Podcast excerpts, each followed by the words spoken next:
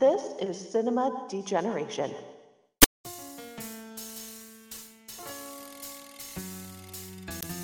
There is a man, alone in the dark with a head full of the unknown, a vault of horrific thoughts hidden from the world. Another stalks him through the shadows, watching, waiting, burning to crack the lock of his skull, plunge his questing fingers inside, and dissect the mysteries within.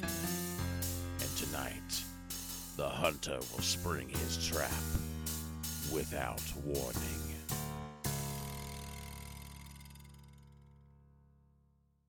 Alrighty, folks, welcome to Cinema Degenerations Without Warning. And for those of you who are first time listeners to this, this is a show where I, your host, Cameron Scott, calls my co host, my good buddy, Korey Dawson. Hello, Korey. Hello, Cameron. How you doing? Oh, fucking fantabulous. Better than you're going to be here in a little bit. I'm ready for the guillotine. And for those of you who don't know, I randomly call Korey sometimes in the middle of the night, since sometimes we're well, we're always both night owls, but uh, when our schedules can converge, I like to randomly call him with a movie topic or a film topic of some sort uh, that he is completely unaware of. So I'm putting him on the spot. Going to be testing his uh, his nerd geekdom qualities and his uh, his street his street cred and see how well prepared he can possibly be for you know a topic that he knows absolutely nothing about. It's kind of like whose line is it anyway, except for there's no points being given, and the Oh, points damn. don't mean anything. I, you Oh, know, maybe I should maybe I, maybe I should start giving points, random points. They won't amount to nothing. Be kind of like The Office. For every thousand of them, goes for ten cents of a regular buck. Well, maybe you could use that. Maybe the point values could determine, like, if you were uh, spinning a wheel for the topics you had uh, in your holster, whatever the number was closest to, then that's what you would pick for next time. Yeah. Well, I had thought. I want to get your input on this. Is uh, maybe the next time we do this, since I have a list of about thirty some odd topics, I give you a a choice of a number between one and you know whatever the however many I have, thirty three, and you pick that random number, and we both go on that subject, and we both get put on the spot. So because Ooh, I like that none of- neither one of us. I mean, I'll know the the the topic because it'll already be on there, but I won't be able to prepare. So maybe that'll be an interesting uh, way of doing this next time. Yeah, absolutely. Yeah, you it'd be like double jeopardy. Yeah. Oh, yeah, Bum, yeah, that's a good oh. idea. Well, we'll do that. Then maybe we'll do that here in a couple of days. We'll see how lively we both are. But you're All right, all right. are you ready for tonight's hmm. topic, Korey? hit me with your best shot. All right. This- This week's topic is movies based on video games. Oh not boy. video, not video game movies, not movies that were turned into video games, but but movies that were based on video games. So can't do any uh, nightmare, no Brainscan, no, no nothing like that. We're talking Resident Evil, House of the Dead, Silent Hill, Mortal Kombat, the Nate, you know, things like that. So I'm not sure where you want to start because I'm I figure we could always start with uh, I would consider it the granddaddy of video game movies is probably Resident Evil, at least as a series. There was what six, seven of those films. They got a reboot out. They got animated movies, a new Netflix series that's getting ready to come out sometime this year. So there's a whole lot of Resident Evil content. But uh, do you have a no? Let me just ask you straight up: Do you have a favorite video game movie?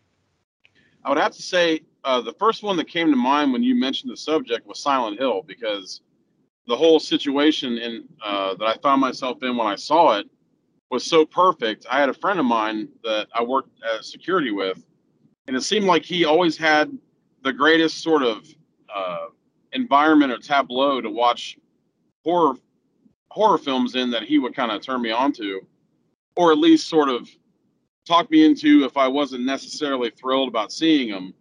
He lived out in the boonies and he had the biggest TV of anybody that I knew. So when you'd watch it there, it was just about as close to going to the movies as you could, except he lived in a, a shack out in the woods, basically. And he asked me over, he basically said, Hey, I'm going to get a, a crave case and a pizza and Frank's Red Hot, and we're going to watch Silent Hill. And I said, Well, I haven't really I haven't really played the games much more than we played them together. And he was like, "Don't worry, I think that you'll get I think you'll feel it right away when you watch it. And it was the first one that came to mind for me when you asked because I can't remember a movie that's been based on a video game that captured the atmosphere of that game more completely than that movie. Yeah, I would agree with, with the first Silent Hill. The second one is a little bit uh, cheapens it a little bit. You can tell they didn't have as much money to spend. But yeah, Silent Hill, um, one of my favorites. I'm glad you brought it. Uh, you brought that one up. Is superior film. I, I don't get why people Yeah. shit shit all over them. I actually kind of like uh, the second one, Re- uh, Revelation or Revelations. It's not bad. It's just it's just cheap. you know, they slashed. Did the return time. for that one? Did Um, Mitchell return? I think so. I believe she did, if I remember right. So did Sean Bean. I mean, uh, she's think not a both did.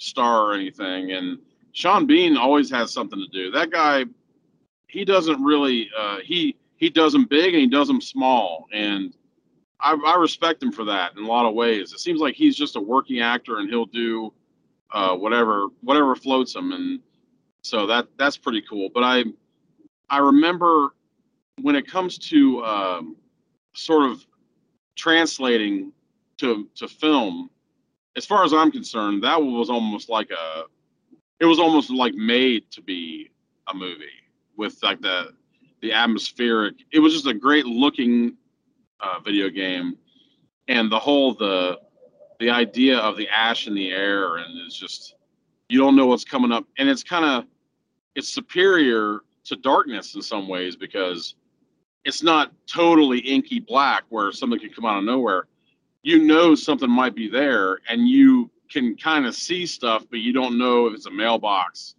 or if it's a, a Yeah. car a carcass of a car so in my opinion that, that's even more nerve-wracking because you can kind of see it but you don't know what it is and um, definitely with that one uh, video game and and the movie representation of it i think that silent hill has some of the well okay i don't want to be uh, too hyperbolic about it because there are a lot of iconic horror game uh, villains and side characters and stuff. But I would say that Silent Hill, for me, has a couple of the most mysterious, and that's the nurses and the Pyramid Head. Oh, I love me some Pyramid Head. That is, When you- that is when you such hear a the- strange scraping. Yeah. Oh, it's it's it's wonderful. That's that is such an old school trigger for um, for fright, for nerves.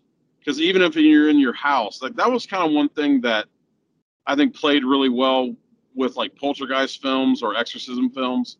When you would hear like a loud crashing noise from the attic or something, that scraping sound is very, very indicative of something that could happen anywhere and always sets your teeth on edge, you know, when you hear that stuff. And then you see it's it's definitely a look that could have been iconic just out of sheer necessity where they were making this guy I've never read anything on how they how the design came about.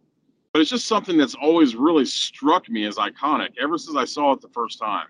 It was so strange and absurd and odd, but at the same time really mysterious and brutal looking, just like in a couple of things. Maybe it has to do with sort of like the mysticism of pyramids or whatever it is. You can't see their face, you can't even see their eyes, and it's you don't know if it's part of his head, you don't know if it isn't his head. It's just a very, very interesting. There's there may be something kind of like in your lizard brain that reacts to something like that, where you see it as an otherworldly thing that just can't exist in nature. So you just Yeah. feel uncomfortable and unsettled by the look of that guy. Yeah, I And mean he's, always he's that way humanoid, but you know uh, the the the similarities end there. That's it. You know, this is his humanoid in the body alone, his movements, the sounds it makes when it moves. I mean, hell, the sound alone when the you know the the sirens come out and it's like the darkness is coming. It's like ooh, there's something primeval or prim- primordial in your brain that just makes the hair in the back of your neck stand up. So uh, when it comes to kind of like the primordial and when you said like primordial, primeval, and sort of uh, and primal, when you think about those early things, I think that those can also, I think there can be footnotes over the history and the experiences of your lives with that. where there can be certain things that add to that, where you know you hear a deep-seated growling in the dark. Sometimes a siren can affect you just as much, and you would have only known about that in the last few decades, as you know, maybe the threat of nuclear war or the threat of a tornado that could tear tear the valley up or, or uh, outside the valley, things like that. And I think like that, what you just said, kind of made me think of Siren Head too, which is like, have you heard of Siren Head? No. That sort of um, Siren Head kind of falls uh, in the in the realm of creepy pasta, modern viral urban legend type of stuff. Kind of like a think Slender Man kind of thing. Right. Except I think that if I remember correctly, it's just a human, a spindly humanoid body that just has a siren instead of its head. And I do think that, you know, if you have that sort of clarion call when someone's about to come in, I think they had, did they have something like that in Cube where you heard a noise and then something changed in the, Well, there there was some there was something like that, but I believe that was Cube Two, Hypercube. Okay. I, Because I'm, I'm also remembering, same- you know, so if a klaxon, like I guess a klaxon of any kind, is going to, I mean, that's what it's meant for to alarm you. So it's always going to be, it's always going to put you on your toes when you hear that. And in this case, if that happens, and uh, and that's what you find, and then you have sort of like the weird bottom of the barrel scummy sexuality of this nurse, where she's slinky and but kind of off where she's kind of you know she has like a stutter step and she's kind of cracking a little bit. But you kind Yeah, of think that her sh- her shape looks pretty good. And then when you see her up, up close you realize that her her facial features are just grotesque. Yeah, the, the the crazy nurses. I remember one time going through a, a haunted house attraction that was being done at a local high school with my little brothers, and they were like, oh god, 12, 13 at the time, and having them be, be pretty much okay with everything they saw until they saw the Silent Hill nurses. And they these Yeah, people were going that. all out, and they were just like, nope, they were having none of that. They wanted to leave. So they're you know they're 26 almost 27 now they probably don't like me telling that story i'm sure it doesn't get them many dates but yeah they they ran screaming. I could not contain them. They were practically in, in full-blown tears. Sorry michael. How old were sorry they at the dana. time? Like 12 i think. So that was probably around the time where they had had a lot of instances with nurses and stuff. When Yeah. it comes to like vaccines getting, you know, pro- or not prostate, but uh, hernia checked and all that kind of stuff. So when it comes to a nurse, like that's something where you you expect comfort and you expect something caring and someone kind of trying to put you back together, other rather than this thing where it just like turns all that on its head, subverts all that stuff oh yeah But I would- but this one for sure, um, I have to say that at the time I saw it, which was a long, it was pretty much as soon as it came out on video. That guy was really big on getting stuff as soon as it came out, so that was pretty close to when it had come out in the theater, or however however much time it takes. I mean, it's it is such a quantum leap how quick stuff goes to how you can own it or stream it after Yeah, it- the theater. it used to be six to nine months it used to be always to take for a movie to hit home video. Now it's sometimes instantaneous sometimes it's next week next month. It, was, it seems to be a lot bigger of a quicker of a turnaround these days. So I hadn't really uh, I hadn't played a whole lot of Silent Hill, but if I remember correctly, I think that we watched the film and then we played Silent Hill directly after that, just to to kind of like compare and contrast. And uh, I think something pretty vital about the story was changed. I can't quite remember what it was now, but whatever it was, um, I don't think it really threw a monkey wrench into the mechanics of the game and the movie. But no there was something changed was there i can't remember what it I was thought it had to do with the daughter. It, it is something they're, they're, they changed something to the the quote unquote mythology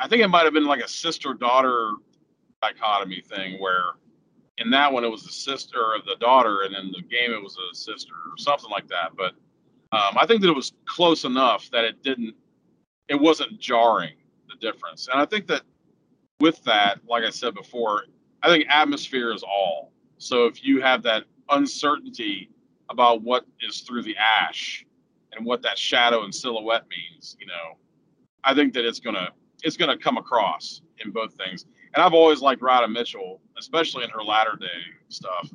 I think she's really grown as an actress, and Yeah. Sean Bean is a pretty solid choice, no matter what you're doing. And uh, if there's a possibility of him dying, but like you said, if he showed up in the second one, I guess he might have made it through Silent Hill. What's the odds of that? Yeah, but he, he kind of kind of sort of makes it, kind of sort of doesn't. It's uh, it's highly debatable. I think his character is meant to to be, you know, trapped in the Silent Hill universe, or is somehow dead. I think by the time the events of part two roll around, but yeah, Sean Bean dies so much on camera anyway. What what's what's what, what's the matter? We kind of sort of let him live once, huh?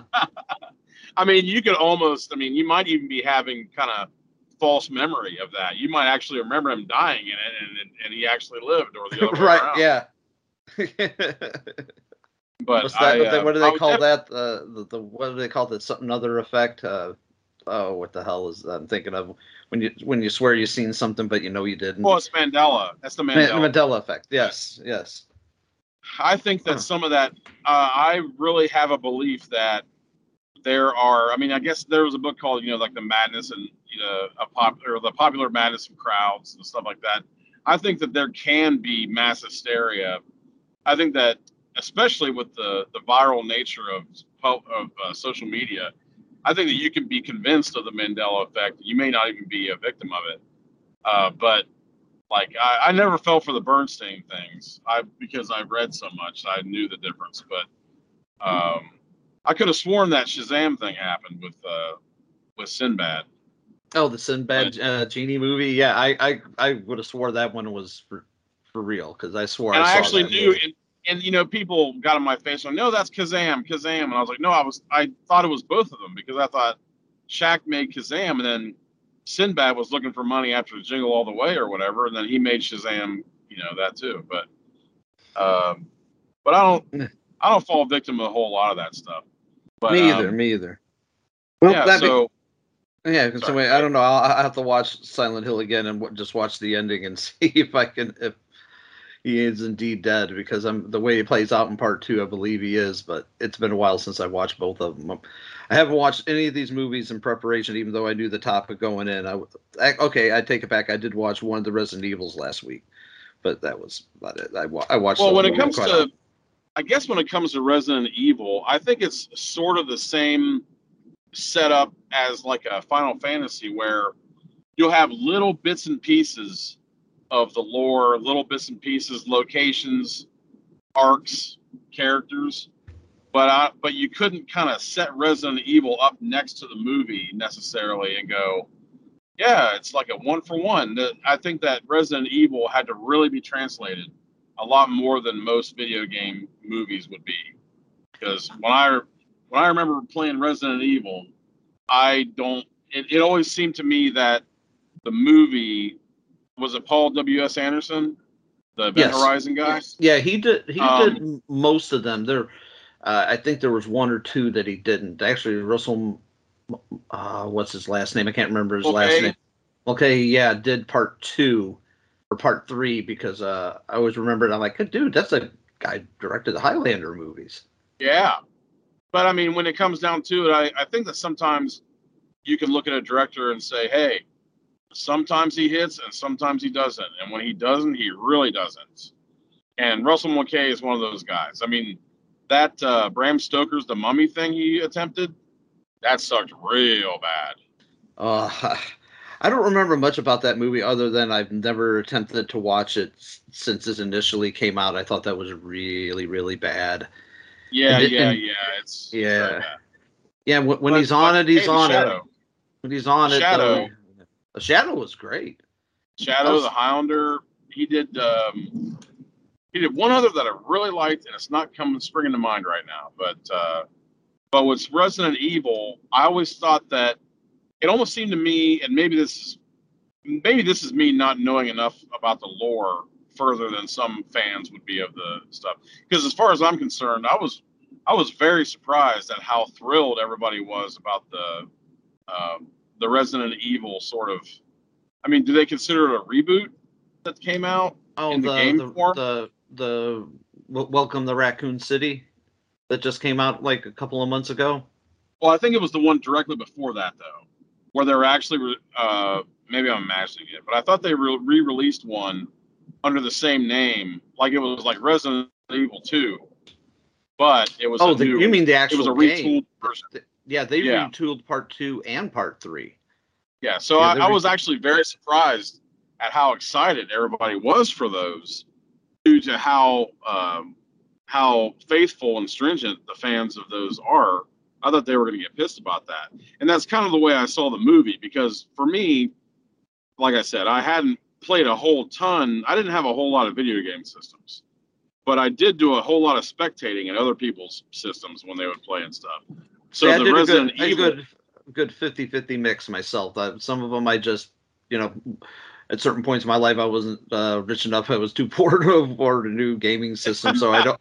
I'd always just watch, you know, half the time. But half the time things were going well. I played a, a few of them. I remember one that I think was just a, a Sega Dreamcast, uh, Dreamcast exclusive.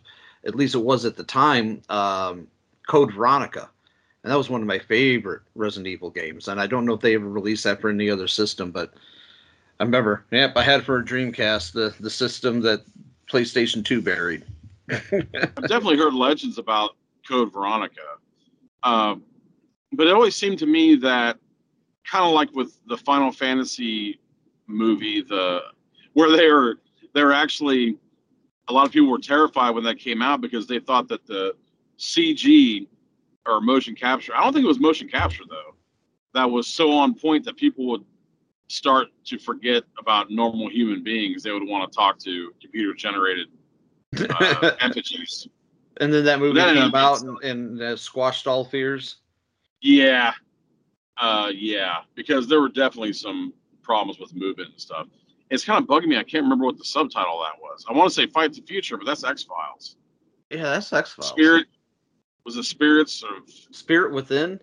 Spirit Within. Yeah, Spirit Within. Yeah, I think. And I, and I did think that there were some interesting things in that, but as far as I could tell, it didn't have a damn thing to do with that final. But then again, it seems like Final Fantasy is kind of known for like reinventing itself all the time.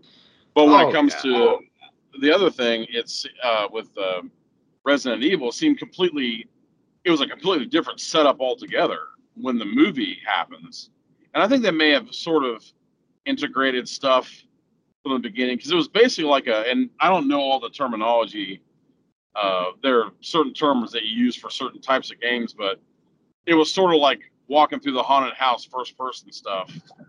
And not that I like first person, that, that I'll have something to say about that in a minute. When when it comes to the movies. When Oh yeah, I got, to- I, I got one in particular that's a first person. Uh, I'm, I'm betting that we're thinking the same one. Yeah, but we are, but we are. We'll get to it when we get to it. But with uh with with this one i never really saw it as a resident evil like besides the umbrella corporation and besides uh, a couple of the things that have to do with sort of like the ai the sentient things it didn't really seem like it harkened back to the game much at all or maybe the dogs the dogs were the dogs in the umbrella corporation they seem like the things that harken back the most for me yeah, the, you're talking the very first one from like Yes. I mean, I'm- 2002 or whatever. Yeah, I mean, it felt like it was almost like you're watching somebody play through uh, a side mission. Mhm, Yeah, mhm. that takes place in the Resident Evil world. It didn't feel like it was a main Resident Evil game or movie. It's like, oh, I'm watching like this somebody kind of whipped through on their Twitch account, you know, playing a, a, a side mission that I've never known about. And, I- and I yeah like i mean them. if you I mean. I, I was just gonna say, you know, I, I like them to varying degree. There's a, a couple of them that I, I do like. There's a couple of them, obviously, that I, I don't like in the series. You know, it's a, about a 50-50 mix. I kind of think uh, the even numbered uh, sequels are kind of a little weird. It, it's, it falls from the, into that category where the even num- numbered ones are weird. But yeah, it's just it, it always felt like with the Alice saga, it was just a side mission. like in the Sure. kind of yeah, and it did you know bring in the you know the dogs, the I mean uh, you know umbrella and everything, and it kind of started out at the the mansion a little bit in the beginning. The version I like, I don't know if you've seen it yet, but um, was the Resident Evil Welcome to Raccoon City that just came out this past year, pat back in um, November of 2021. It was one of the few movies I saw in theaters that that year. I thought Didn't they even use the old school fonts and everything, like the presentation from the games, like in their marketing? Oh yeah, Yeah. I saw stuff where it really looked like they were using not necessarily stills from the game, but when you would see some of the font in the marketing, it really reminded me of the uh, the cutscenes that sometimes it would lead in from one thing to the other, and I was like, to me, that that is a sign of love, great love for your topic and for your uh, franchise when you're trying to do that. But it wondered, it made me wonder if it was like, kind of like too little, too late. It seemed like it really came in. If they're going to try to be legitimate to the games, it seemed like they were kind of starting late on that. yeah. It seems like weird after six films, like, hey, we're going to reboot this and kind of uh, re- redo all the damage that we've done, because it wasn't. Uh, uh, uh, Paul W. S. Anderson still produced it. He was fully supportive of the the reboot. He's just not directing it. Uh, I, I like the the placement of it. It takes place mostly in Raccoon City. It takes place, you know, half in Raccoon City, half at the mansion, and it really feels like they tried to recreate that first game. Really, with, I'm going to say with like painstaking detail. There's certain parts of this I remember playing the game and seeing certain angles of certain things that happened that they tried to mimic, and it wasn't like total. Uh, plagiarism or anything like that. It was just like, you know, certain look of a zombie looking over his shoulders, like, ooh, I remember that. Like it kind of hit, you- hit you in the hit you in the member berries. Yeah, because I mean, I, I mean, especially now when nostalgia is like the first word off everybody's lips in the in the worst way, and uh, they act like it's sort of this this emotion that we just can't get away from. Nothing's new, and all that stuff, which is which can, which can be true, but I think it's kind of attributed uh, harshly sometimes because I think that it's more sort of a, a recognition where you see it can be the smallest little move. Uh, for instance, like this is off this is kind of off video games, but uh, the book of Boba Fett. At one point, I saw Temuera. Um, I can't remember Temuera Morrison. I saw him doing this kind of like this hand arm posture that Boba Fett did. Whenever you saw Boba Fett kind of like standing at ease, you'd see him Yes. do this posture with his arms and hands, and he totally recreated that. And it was and it wasn't they didn't like zoom in on it or anything. It was kind of in the background. And I thought that when you're, when you're paying attention to what you're trying to recreate,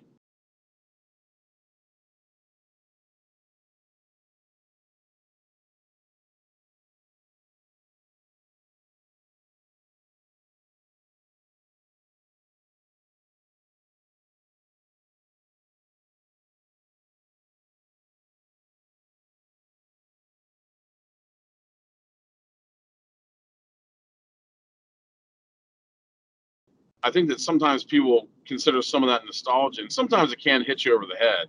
But I think that you Yeah, can, you can seamlessly, you can seamlessly do it. Like I mean, it's difficult. I would not a video game uh, translation to to film would be my least favorite thing to try to do because you're trying to cash in on this on this brand and this love for these games and stuff and a lot of times when it comes to bringing it to the the big screen it's difficult to do without major league changes and i didn't know if you just wanted to talk about horror only but No, I mean I have a couple other that, that border on uh, sci-fi and whatnot, and but yeah, you know we don't have to. We're not just doing strictly horror. No.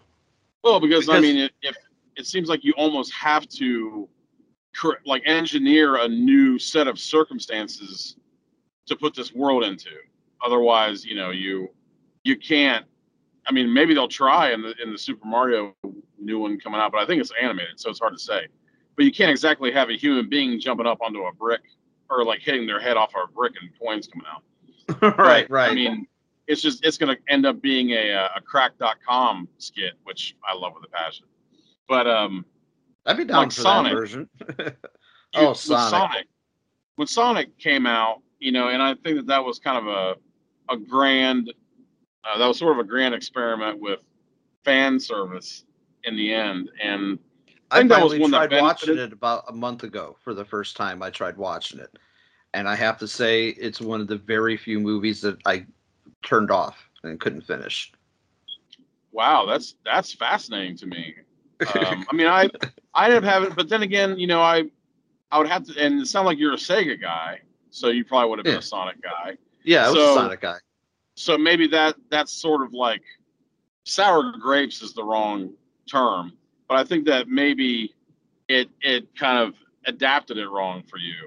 Whereas with me i didn't i didn't care enough about sonic one way or the other and i knew that they were to make this because you almost have to attach these things to a human somewhere. I don't know why they don't trust people to be able to kind of decipher how to deal with that which is kind of like I mean I didn't see Detective Pikachu, but it, it almost seems like it, these things never happen unless somehow you find some kind of way to hook them over the human. That's like the Godzilla problem. You can't Right. just allow it to happen. I would love to see them do. I mean it's it's almost too much money to to make that kind of a risk, but I would love to see them try to do a movie where Godzilla and his ilk are having to like go after it without necessarily like I think it would be great. Hey, if anyone's listening, you ought to do mm-hmm. this and then, you know, tag me and Cameron on some on some dough with it. But I think that it would be great if they had a movie where Godzilla exists. Because I mean, I guess it's hard to say now exactly. They've they've rewritten history so many times with that guy. But Oh if yeah, somehow he just ended up, if somehow he ended up being like a natural force, or if he came in from elsewhere and landed, but he dealt with like cavemen, you know, where you wouldn't have to worry about English language or any sort of language with them, where the humans would be there and they would kind of feel the brunt of what was happening, but they wouldn't have to like worry about you know rescuing their daughter from across town like there wouldn't be all these human concerns ah, okay, gotcha. You're, you're you're talking like Godzilla meets like Quest for Fire kind of mode. Yeah, because that way, you know, we wouldn't have to worry about a love interest. And we wouldn't have to worry about, you know, whether or not this executive, this corporate evil was going to do something or this military uh, strategist was going to use something. It would just be about the monsters. And like, I always think of Castaway, where it's like, you know, that movie was silent for so long during the running. And I love that movie. I didn't find I didn't find it to be empty for a second. So I think you could get away with. I think Clan of the Cave. I haven't seen Clan of the Cave Bear, but I think that they were they didn't talk a whole lot. I don't think in that movie. I don't remember them doing now. I have to admit, it's probably been 20 years since I've seen that, but Clan of the Ca- Cave Bear, ugh, Clan of the Cave Bear, I do remember seeing, but I don't Yeah. recall them them talking a whole lot. I would love to see. I would love to see because I mean, when it comes to video game to movie, it's all about the dollars. No matter how you slice it, it's all about the dollars. So it would be great to see someone take a risk and say, okay, we're going to make a live action. You want a live action Super Mario Brothers? We'll make one, but by God, it's going to be faithful and it's going to be absurd because a lot of the stuff, you'd be like, wait a minute, a human being is doing that? It's like, well, if you consider Super Mario to be a human being, yeah, he did do that. Yeah, he put a exactly. squirrel outfit on and flew. Yeah, that's what's going to happen here. So it depends on how all in you want to go with what you're doing and and how if you can make it ridiculous. I mean, it's not video game, but I would have to say one of the biggest failures. I would say it was almost a cautionary tale that screenwriters tell to each other around the campfire, where they say, "Hey, how would you like to have been the guy that got pulled in to write Battleship?" You know. Oh God. So I mean, that's that's another can of worms altogether, right there. Because it, it depends. Like, okay, well, There's I'm another another this. topic for us. Board games turned into into movies. I think that's a much shorter thing. But I would have to say, Clue's got to be the granddaddy of them all. oh, Clue is That awesome. totally. I mean, to think about, and also, yet yet again, if something is such a success and hits it out of the park so hardcore and it was so perfect of course they're going to want to remake it with Ryan Reynolds. So it's like, well, what the fuck? But um, uh, yeah, yeah, so I'd, I'd have to I see I what the rest of the cast turns out for that. I like Ryan Reynolds enough to check it out, but it also depends on the rest of the cast I, because that uh, was such a, an ensemble piece. That wasn't just Tim did, Curry. uh, that was Michael McKean, Ellen Bernstein. yeah, I mean, it, it was it was a fantastic, fantastic cast. And I've done, I kind of sit around with Melanie sometimes, and I say, hey, I've been thinking about you know a fan cast because they're talking about remaking Clue, and I kind of wanted to see what you thought of it. So if you'd ever like to do a show like that, I would love to be in on a fan casting show because I I have a I love sitting around doing that. Mostly when it's something I when I think needs improving rather than just remaking it for the sake of the the branding and stuff. Because the last time I heard Ryan Reynolds was going to be Wadsworth, and that's a major league error. If, if that's Yeah, yeah, I don't know what I think about that. Yeah. not not not so much. I mean, if anything, I mean, I had to think about it long, and I can't remember who I picked. I'll have to look and see if I can find my notes on that. But um, I, I think if you're going to get anybody, it should probably be uh, Geoffrey Rush.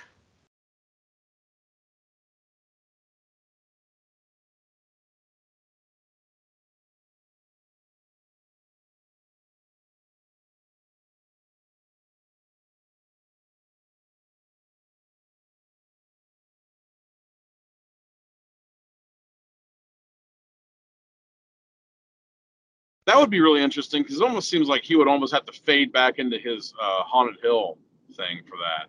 Yeah, That that's what, like that would be in the neighborhood. that was the first I think- thing I thought of. Maybe this is maybe this is the wrong wrong thing to say about Geoffrey Rush, like one of the finest.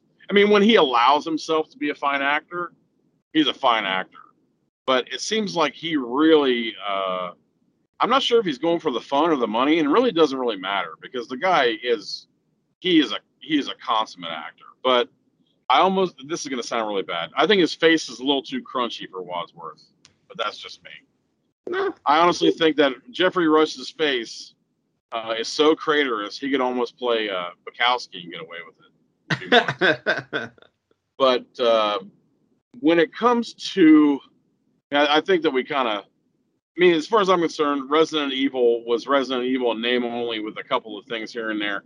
I think the people came out who played the game, but I think you'd be hard pressed to find someone who would say, yeah, it's a, it's a good representation of the game. Until a little bit later when they started uh, doing a little bit more of the, trying to harken back to exactly what they were trying to do. And maybe it's possible that they just couldn't do it, so they were like, well, let's let's shoot for something that hits close to the tone, which I always found to be, you know, survival, haunted, like a haunted survival thing, even though it was Puzzle solving More- kind of shit. right, even though it was more physical and visceral, like it was puzzle, haunted house, survival. So I wouldn't say that they hit the mark on that too much. It was See, a little too glossy. That was where, where the, the Welcome to Raccoon City actually hit the mark really well. I'm, I think I was one of the few people who saw it who liked it.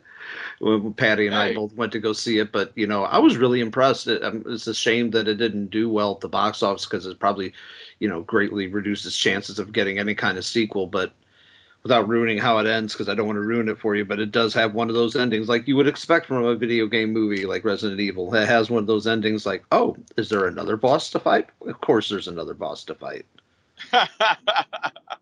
Oh, but well, you know, it's, that we, I, we, I think that. Okay, good. Huh? What were you going to say? No, no, no. Go right ahead. Go right ahead. I was going to say, um, I think that when it comes to video games to movies, I think that when you when you try to approach that type of stuff, you have to do it with kid gloves because I, over time, my opinion on how um, on how adaptations ought to be done, and in this case, you know, in in my experience, what I think the most about, of course, anybody who knows me, is books to movies. And I've mm-hmm. had to change my take on that over time because I think a danger that a lot of people overlook, because it rarely ever happens, is them trying to be too faithful. And sometimes too faithful doesn't work either. As in the case of Doom. Oh, I Oh, think the- that it was that the one you were thinking of. Yeah, yeah. When we were talking first person shooter. Yeah. Doom. I think that Doom. I think that Doom was too faithful in some aspects and not faithful enough in others. It seems like they weren't faithful enough when it comes to the hellscape, but they were too faithful when it comes to the navigation around the space station.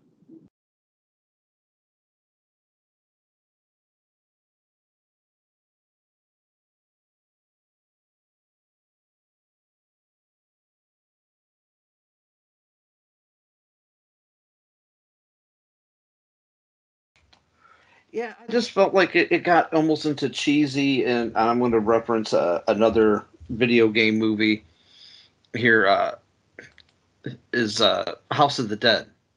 You know, House of the Dead. You know, did the thing where they actually used footage of the game in the movie. Oh, bad move! Bad move. Bad, yeah. Like, you ever seen it? You ever seen House House of the Dead? I honestly think that I would that I watched House of the Dead until they did that, and then I just can't. I just uh, I punched out.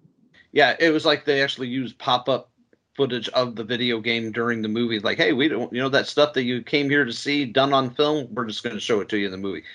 That's how I felt when Doom did the the first person shooter, you know, uh, sequence and everything. It's just like they tried way too hard, you know, like way you know, too bought- hard.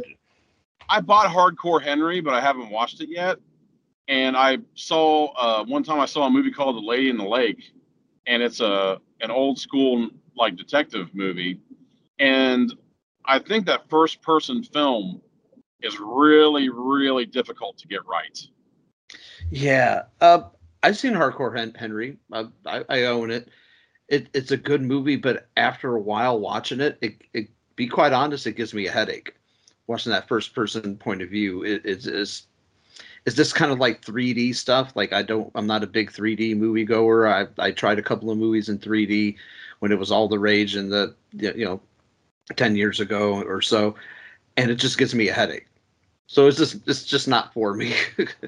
In all honesty, I I honestly think that the uh, I can't remember what a, what the actual term for it is, but with the red and uh, the red and blue or red and green, I actually prefer the old school way. There was something about that that wasn't quite so intrusive. I guess you could say it was more artificial, so it Yeah. didn't quite like you didn't because I remember like real school uh, three dimensional. And funnily, it's strangely enough, I actually found a documentary or like a little um, uh, featurette on Captain EO, the Michael Jackson film at Epcot Center that I Mhm. saw when I was Yeah. a kid, and that had some of the best 3D I've ever seen now to then ever.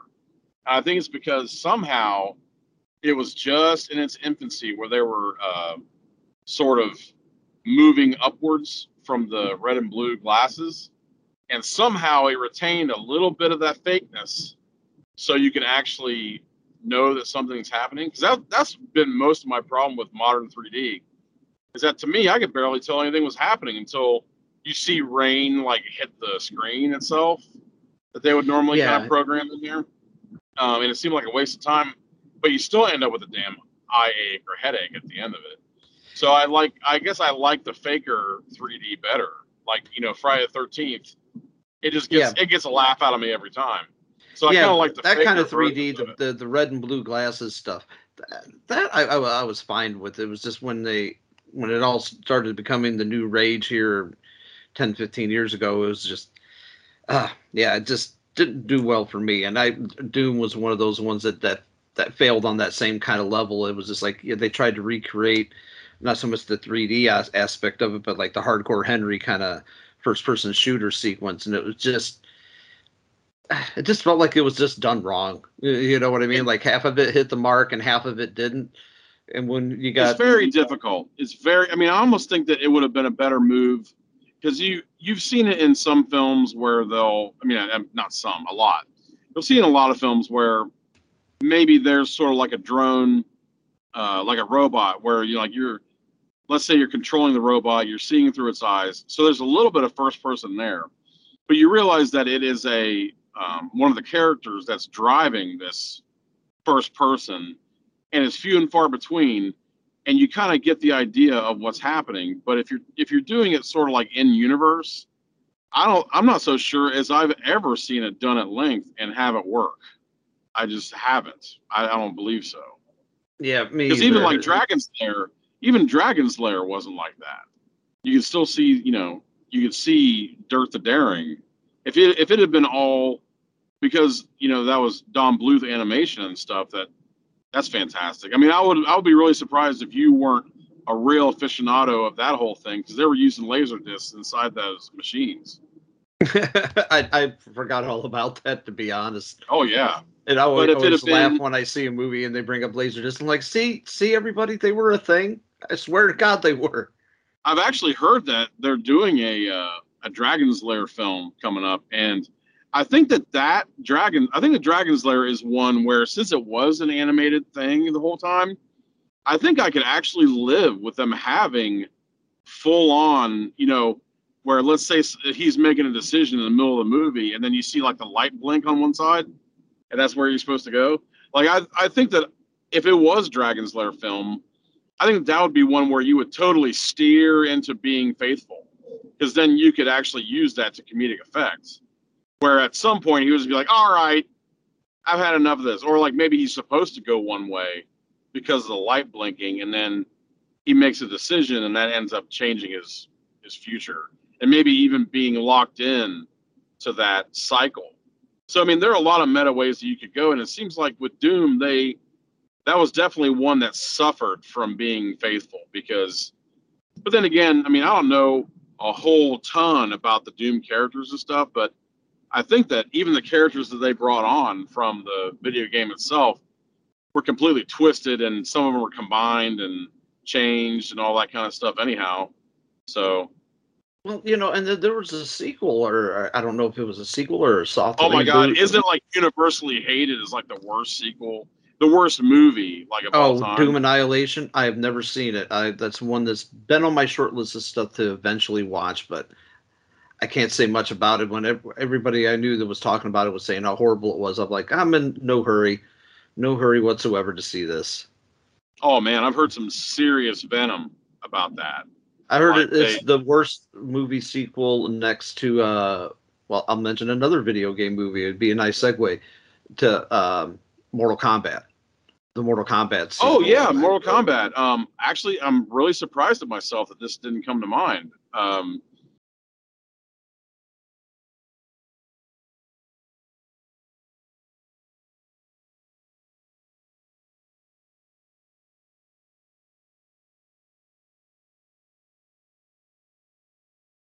yeah, that that's definitely a big one in my estimation because that was back. I saw that in the theater, and it was it's the mall that it was in. The theater was in is now like a burned out husk. Oh no. just hollowed out to nothing. And I remember that was the same place where I saw Jurassic Park, and it used to be an event. I think the last two event movies that I remember seeing, or at least it seemed like an event when the people were coming out, was it and Infinity War, or maybe Endgame. I guess it would have. I guess that Endgame might have been more of an event than Infinity War was Yeah, I'd but- agree with that.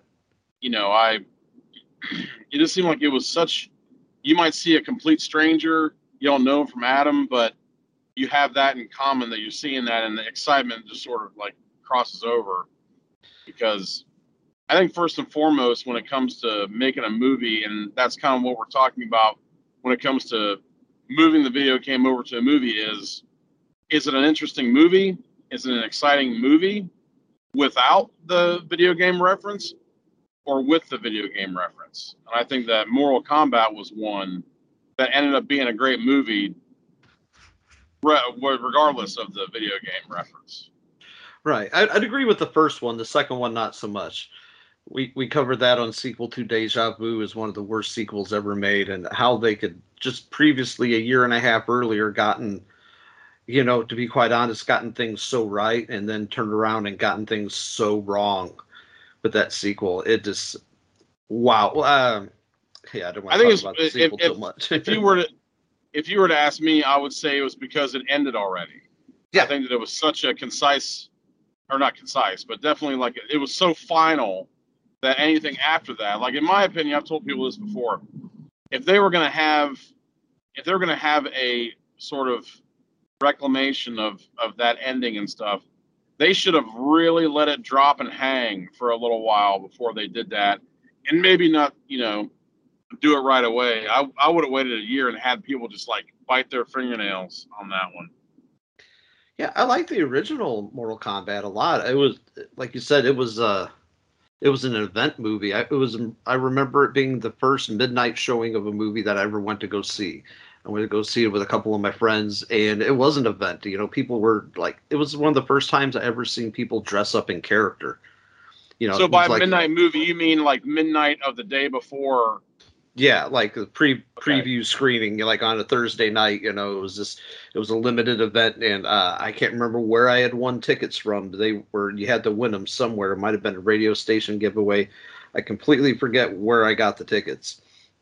But yeah, we went there. And there was people dressed up as Scorpion and people dressed up as Sub Zero, and it, it, was nice. It was fun. Uh, I even liked the uh, the Mortal Kombat, the the one that came out last year uh, the one that was uh, produced by James Wan, I thought was pretty goddamn good. Or to be to be completely serious, I thought it was. You know, a lot of people shit all over, but again, again, I think uh, video game fans and or second probably only to horror and um, Star Wars fans when it comes to being a little fickle. Yeah, I mean, I um, I remember I'd seen a Mortal Kombat sort of like web series, and I think that Michael Jai White was part of it. And I got really excited yes. about that because it seemed like they were really, uh, they were really sort of digging in and getting gritty with it and stuff. And I don't know if that just fell over or or what, but with this one in particular, um, I I remember when you went to Walmart, Mortal Kombat was there. It was never empty. People were always playing it. You go to somebody's house, they're going to have one of the Mortal Kombats, guaranteed. When I went to to Ball State, they had a common room. We had a, a, a co-ed dorm, and in the common room, they had a gigantic television, and they had had Mortal Kombat hooked up, and it was just it just seemed like it was a massive thing to me. And when the movie came out, I mean, I'm I'm kind of I was trying to think when when we talked about other things, I was trying to think of what the first uh, video game movie that came out was, and I was wondering if it was Super Mario Brothers. Um, but I don't know.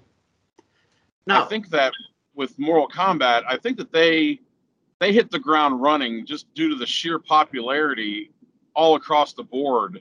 Because Mortal Kombat was played by absolutely everyone, all ages, despite the violence, despite any kind of fatality, it was played by all ages and then when the I, I think they may have released the theme song as a single and that just went sky high because it was like a techno boom just then. And just so happened that it was mortal kombat it was techno and it had little interspersed audio from the game. So it was just like massive. Oh that theme was massive. You heard it in every fucking uh, pool hall, you know, or anything. You, it's totally in my arcade. head right now. I mean, it's in my head right now. So it's and, like you know, it's it totally crossed over. Like I've totally heard the Mortal Kombat theme mixed at like dance clubs and stuff. Like oh, same, same. They and, they and would use up, pieces of it here and there. I looked up while we were talking. You are correct that Super Mario Brothers was the first video game to be adapted into a movie in 1993. So it beat beat out um, couple other ones that came out within like there was that whole boom in, in the mid 90s where everybody was making a you know a video game movie. You had wing commander double dragon mortal kombat. Oh my god. But I, I, think with commander? mortal kombat yeah oh my god it's just i mean when you think about the game having mark hamill attached and then all of a sudden you get freddie prinze jr in there it's just like who even cares?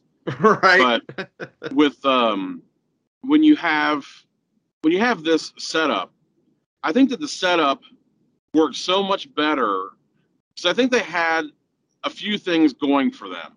I think they had a love of the material, number one, but they also, number two, knew how to work the material because it wasn't something where you're watching the video game film and everybody's walking in profile to make it look like the the setup for the game or something. But Right, you have right. the backgrounds. You have like the backgrounds on the video game became vistas in the movie. And if you look, like you can totally it doesn't hit you over the head. And they don't kind of like to go look at this dungeon or look at this forest.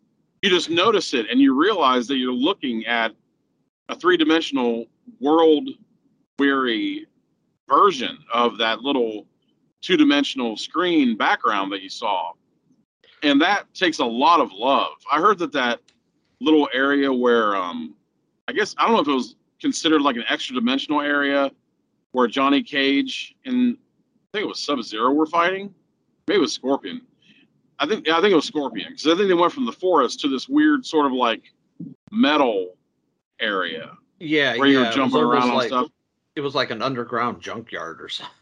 it almost looked like. Yeah, and I think that that might have been some kind of strange alternate, like the thing would flip over and then it would have an alternate thing there. So there was a lot of stuff where nowadays, like you know, it would be like you know, twenty things that you missed in Mortal Kombat.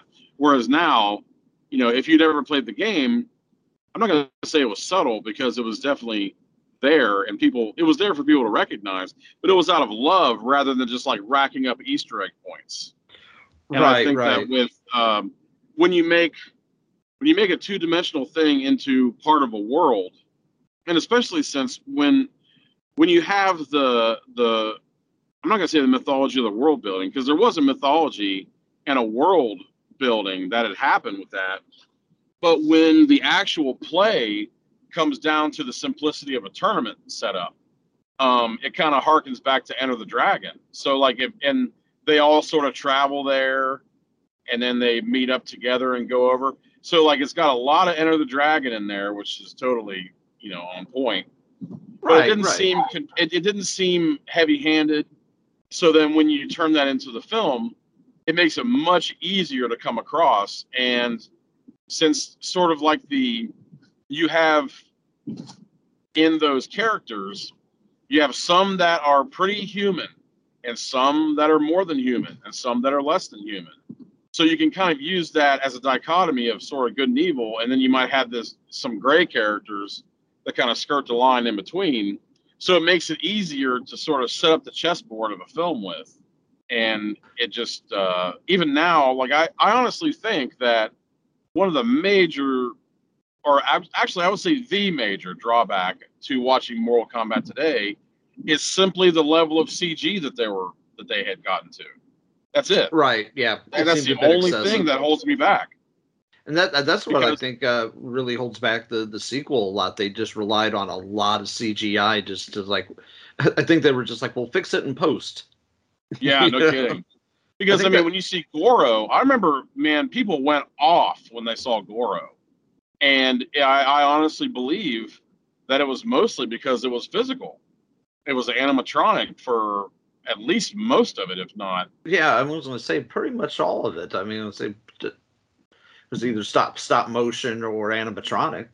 So it really, really came off. And using, I mean, I guess it's, I thought I read somewhere that the actor that played Johnny Cage had some martial arts experience and all that stuff. And then I think they had to train the girl from uh, Billy Madison. I think that ended up being kind of like a real, I think that was a little bit of a burn on their time and their, their pocketbook to train her. But to believe in somebody enough to bring her in, and in fact, I think she may have been a replacement for somebody.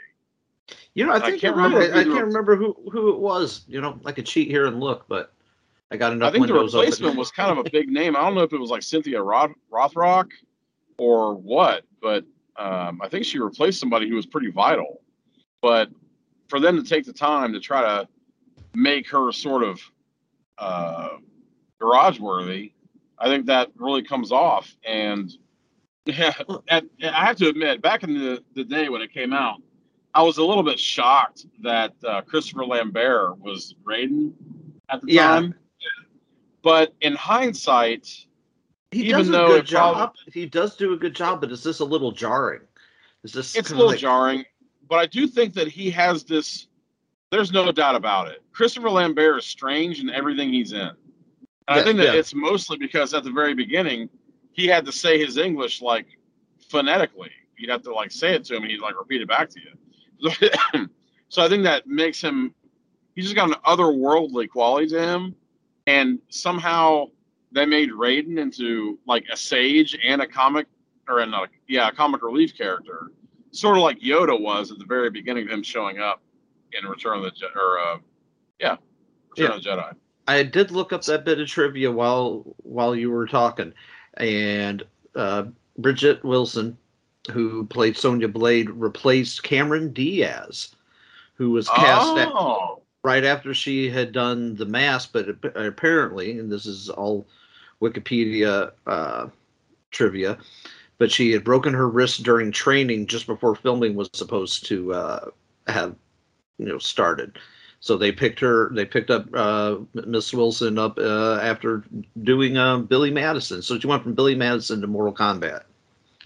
That's I quite a think that jump. it was a good choice. I think it was a good choice because I think that when Cameron Diaz uh, tries to look intimidating, she ends up scowling, and this girl sort of had, uh, I mean, not to put too fine a point on it, but uh, resting bitch face a little bit, to use the parlance of our Yeah.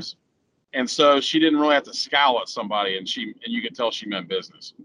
But I always was interested in Raiden in the game, and later on in Kung Lao, uh, because I love the the circular hat, like the I don't know what the, the name is for it is, but Uh, I uh. I loved it ever since forever. And then, you know, knowing full well that it had to have been a little bit of an homage to Big Trouble in Little China, it was really super resonant for me. And to be honest with you, it occurred to me just now that it is a crying shame that Big Trouble in Little China was never made into a viable video game because if you think about that, they had Oh, all kinds of stages. You could play as Wang, you could play as Jack, you could deal with the the baboon monster thing, you could go to the upside down hell of sinners and you know, deal with the, the three neon. elements. Oh yeah, man. I mean, there's all you it's it's a shame. It's a shame that it hasn't been done. And I think that now that we're sort of looking back at stuff, who's to say if it's them looking back at stuff trying to make a cash grab for the people who've been trying to turn their kids onto this stuff forever, or if it's all in honoring it or whatever it is. But I'd be really surprised if at some point it didn't come out because it seems like it is just such a natural. Yeah, it seems But to me like such the- a. It seems like such a gimme, like that it should have been. But then again, in uh, a just world, you know, Big Trouble in Little China would have been a much bigger hit than the the cult hit, hit that it was. You know. Yeah, and I'm really glad that the uh, the reboot sort of fell over because Yeah, it seems yeah. like The Rock is just sort of stepping. It almost seems to me that The Rock just walks up to production companies and says, "Hey, I'm Dwayne Johnson. How you doing? Formerly known as The Rock. Uh, I am massive. I am handsome. I am very charming, and I've been in a bunch of franchises that made shit tons of money." and it seems like he can get anything. He can get anything done. I'm I'm really glad that the Doc Savage, the Dwayne Johnson Doc Savage, never came to fruition. But uh, anyway, beside well- the point. We'll see how he does with Black Adam. We'll see how, how he does in his first comic book movie. You know. Uh, Yeah, that's I was that's just, I, I was just lamenting that because, as far as I'm concerned, I'm going to try to use some shorthand so it, so it makes a little more sense. I can roll right through this. I think the Black Adam should have been introduced like Sinestro was, even though Green Lantern was a shit show. Black Adam should have been introduced the way Sinestro was, and hung out, and maybe even done. I guess that uh, you could also use um, Mordo in Doctor Strange, where at first you're sort of uh, teetering allies but then it, it turns out that you're at cross purposes and then you become the villain later on but i think Right, that right. instead dwayne is using a, a later iteration of black adam which is more of an anti-heroic version of black adam and forgetting the despot and forgetting all the really horrifically bad things that character has done in order to make him a anti-hero instead by giving him his own thing and i'm i'll I guess I'll have to wait to see it to see exactly what happens. But Yeah, as I always Sometimes say, I'll wait I- till I see a trailer before I really pass any kind of judgment. sometimes I think that uh, having the person that you would love to have is almost a detriment, especially when it comes to Big Trouble in Little China stuff like that. I think that John Carpenter was a master of making the most out of the little that he had, and I think that when you have the most, then you do, you know, you do the lesser. If you don't have to kind of make necessity the mother of invention, you end up get you sit back on your laurels, and then you don't. You end up not doing enough Dwayne Johnson ends up being the center of attention, and you might lose out on some stuff. Uh, even though I love them to get smart, I love Central Intelligence, but um, yeah, Get Smart was pretty good. I'd never seen Central Intelligence. I'll have to. it's it's worth it. It's it's a really it's a blast. But But bears mentioning that the same uh, director, Paul W. S. Anderson, that directed Mortal Kombat, directed uh, what else? Resident Evil. So these I was going to are all- ask about that because that's Yeah. what I thought. Yeah, it's just And like I- uh oh, I forgot the the name of the the director that did uh Doom, but he also ended up doing that uh, Street Fighter movie that came out many years ago. Not not the the Van Damme one, but the one that was Oh. the the Legend of Chun Li. Which it was kind of like wasn't that um, almost unintelligible as a Street Fighter movie? Oh yeah, yeah. It, it just he, he he failed on an invisible level. The only thing I And walked away you from know- that movie liking was uh Michael Clarke Duncan. I think that was one of his last roles, and he's you know he's gold in everything he is. You know, you could have him reading the phone book and he'd be you know doing just fine. I mean, that's a great that's a great kind of like compare and contrast when you think of the Mortal Kombat film and the Street Fighter film. You basically have the same sort of tournament setup, and yet for some reason Street Fighter just could not stick it. And I don't know because I thought that Steven de Souza had something to do with that. Yeah, that And that was though- his. dir- He directed that, you know, and that came out within a couple of months of Mortal Kombat, and I, I kind of like. I mean, I do kind of like Street Fighter on a cheesy kind of you know so bad it's good kind of level, but it's like amazing to me that two you know pretty big pr- produced movies like Street Fighter and Mortal Kombat could come out, and Mortal Kombat could, to me do pretty well and hit the mark, but Street Fighter did not hit the landing or stick the landing at all. I thought it was. It's like a movie I like to rip on. Like I enjoy watching it from a bad movie standpoint, but it's not a good movie.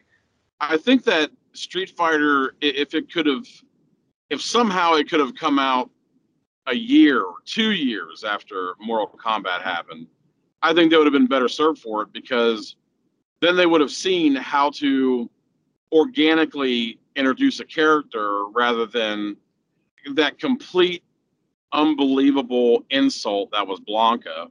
And then Oh, the jeez. little kind of half-assed Doll Dhalsim thing where it was just for like a blink and you miss it, split second. Bar- wasn't even the guy, barely was. But then on the other hand, you have almost a direct photographic representation of Balrog, even with the hair and everything. Um, it just seems like if you're gonna if you're gonna do it, do it. If you're not gonna do it, then do it in a completely different way. It just seemed like it was so strange how they were trying to have some like they were trying to make Chun Li exact, and then Right, you right. have something as crazy as Blanka.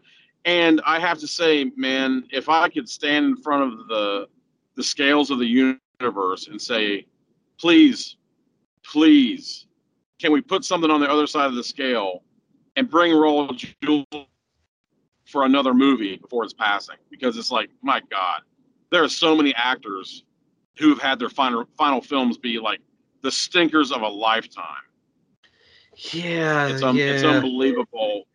That guy deserved more, and he was actually, you know, as far as I know from uh, Scuttlebutt, is that he was basically just doing it for his kids, and that's that just goes to show what that guy was all about. But in the end, it's like, man, couldn't we end it with Gomez? Because I mean, it's like, God, could that guy have nailed that any better? I love Oh, Raul Julia. Yeah, Love he him. he's my Gomez uh, through and through. Th- those uh, Addams Family movies are so good. The the first two, that the the Raul Julia ones, he just personifies Gomez to no end.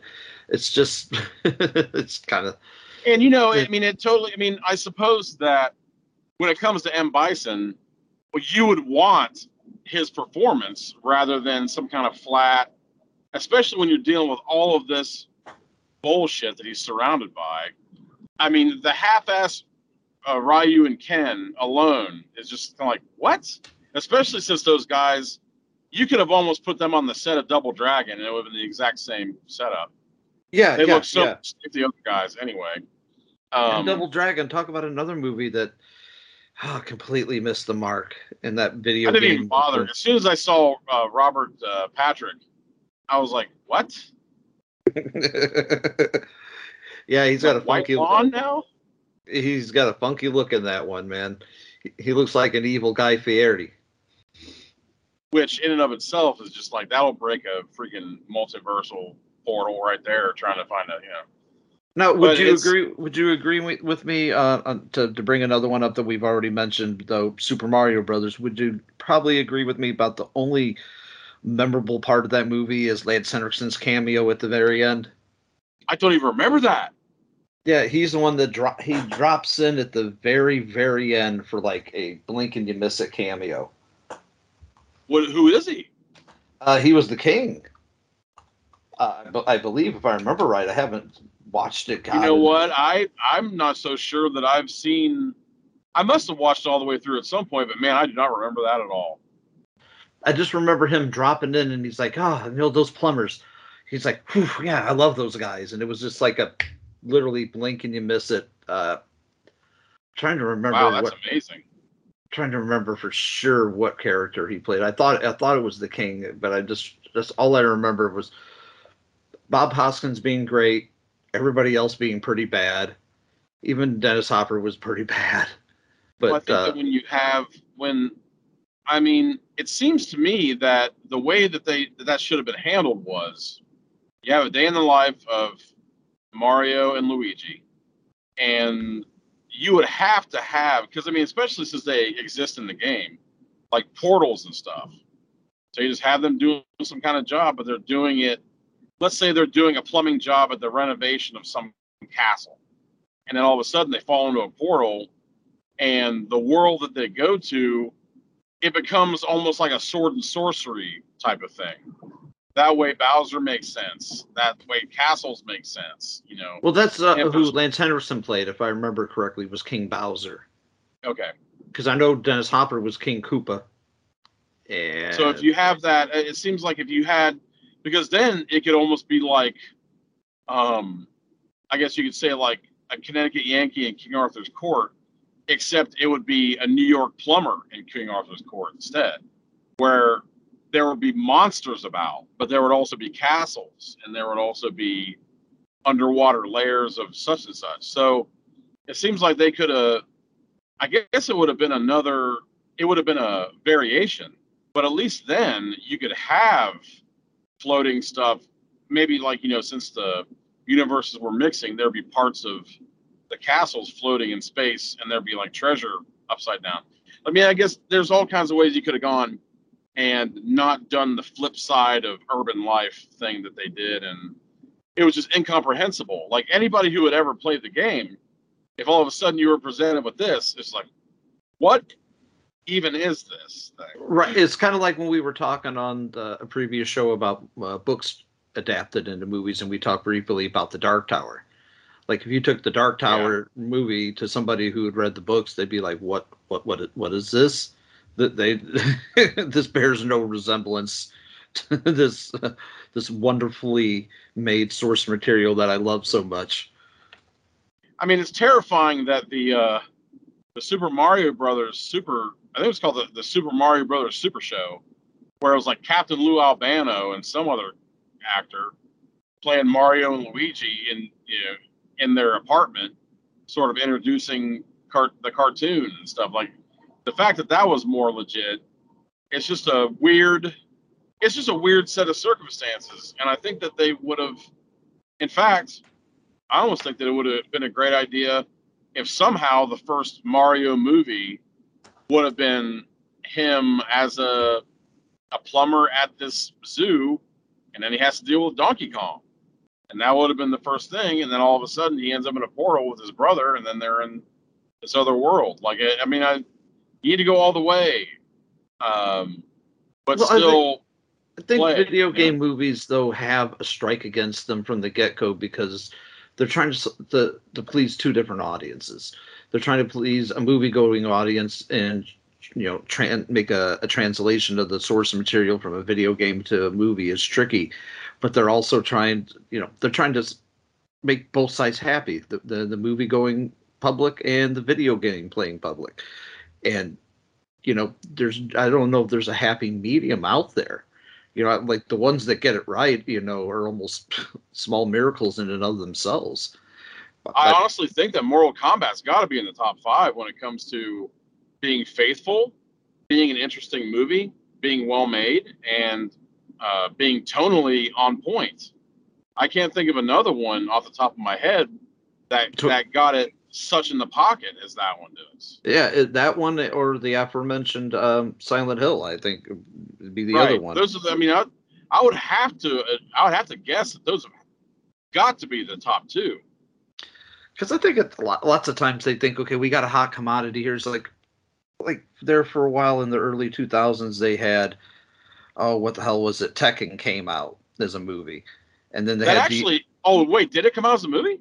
Yeah, it came out. There was a Tekken movie uh, Oh, around wow. 2007 or 8, and then there was even um, DOA, Dead or Alive, that came out Now around the I remember that as being like, I laughed. I audibly laughed when I saw the preview for that because I was like, "What the?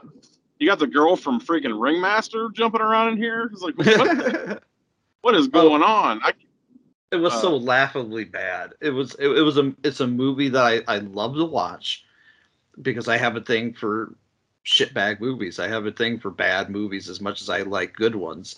I like a bad one like that because it's like it's it's a train wreck. It's just watching. It's just like you know, this was a series of board meetings that got way out of control, and they're three weeks and three months into filming, and they're just like, we got to finish this shit. This is a shit show, but we got to finish it somehow. so how was the fight choreography? Oh, it's pretty. I mean, it's it's fairly intricate, but it's pretty bad. It's it, it's it's fairly staged. I mean, there's uh, not really a whole lot of martial artists to, to be had in it. I think a lot of them feel very, ah, just it just feels very weak. I mean, I will give it a, a, a couple of points. I, I know you'll probably laugh at the name, but I'm a, I'm a big Eric Roberts fan, and he plays one of the main kind of heavies. Oh, oh no, no, oh, dude, I totally agree. Um, that Sometimes I mention him, uh, mention him, people give me shit about it. But like, I'll I'll argue the point that he is a great actor. He just takes everything that's thrown at him is his worst quality. Hell, he's he just uh, appears on the the latest season of the Righteous Gemstones. Sidetrack, amazing show if you haven't watched it. Um, actually, someone had just mentioned it to me hours before we uh, talked tonight about Yeah. uh, having wanted to see it, and they said it came out in 2019. I was like, God damn, COVID has fucked me up when it comes Yeah, to yeah, time. I thought that, that- just came out. Yeah, that was uh, it was in 2019, but season two just got released um, about a week and a half, two weeks ago. They're right. releasing it on HBO Max. But he's he's one of the highlights of the movie, and Kevin Nash is in it as a kind of fun fun character. As I Awesome. remember. Well, I mean, I loved him in The Punisher. oh yeah, he's he's he's an intimidating to say the least. But it's the movie's kind of a joke, and to be quite honest, Dead or Alive is it's on the same level as Tekken. Tekken I've watched once, and I pushed most of it out of my mind. I, I, I quite successfully pushed most of it out of my mind. It was that bad. Um, I uh, I have a little bit of a super duper wild card that is kind of absurd in what we're talking about, but I think that I would be remiss if I didn't bring it up in some kind of fashion, and that would be Scott Pilgrim versus the World. Yeah, Even though it's that- not, you know, it, it's. I mean, it, it kind of breaks the rule that you put out there at the very beginning, but I think that you have to mention it because it is so in universe of like a, a video game in and of itself that you can't quite not talk about it because it has when you head somebody headbutt someone and, and coins go flying everywhere i mean that's that's about as good as it gets. So i mean i guess I don't know how you would rate. I don't know how that you would put that in here on this, but I almost think that It'd be it almost like a, that- a subcategory, a subgenre, uh, you know, video games within movies. Because one I wanted to talk about, but it's complete.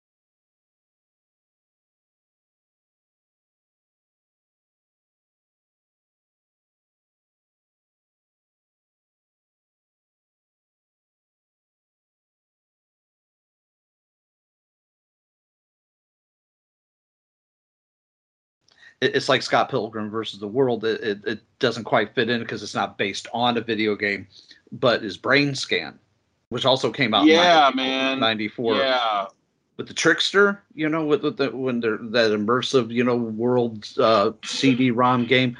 With that, I mean, Eddie Furlong's good in it. He was hot off of T two, and but T. Ryder Smith, I remember him. I I don't know that I've seen him in anything else, but he was so great as the trickster. You know, and it's almost a that kind was of such an interesting. Sorry, go ahead. Oh, I was just gonna say it's it's it's it, it, it's one that like you would say it'd be remiss if I didn't mention it.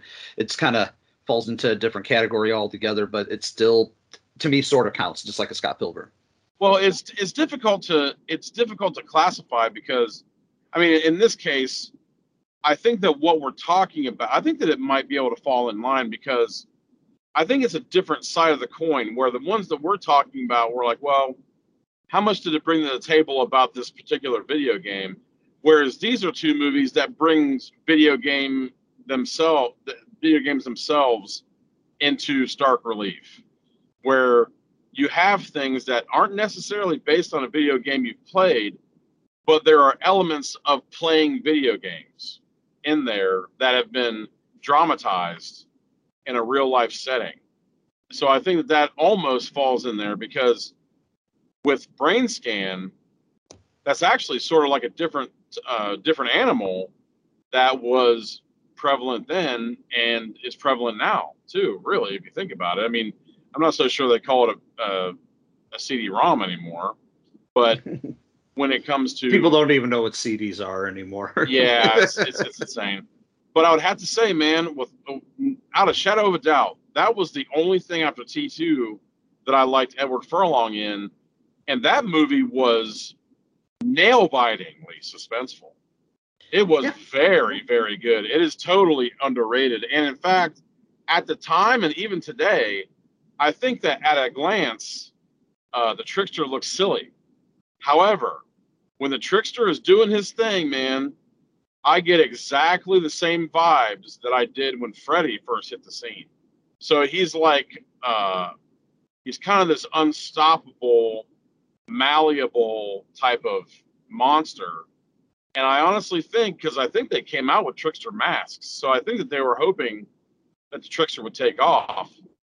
But there were Oh, so many twists and turns in that movie but it all made sense in the framework of the video game. And even at the end, you weren't quite sure if it was all over. That movie is underrated. Uh, I can't remember if I saw it in the theater or not, but I know I saw it a lot when I was younger. And then, um, I went on one of my recently. very first dates was to go was going to see that movie, and the I can see one- that being a damn good one. I can see that being a damn good one.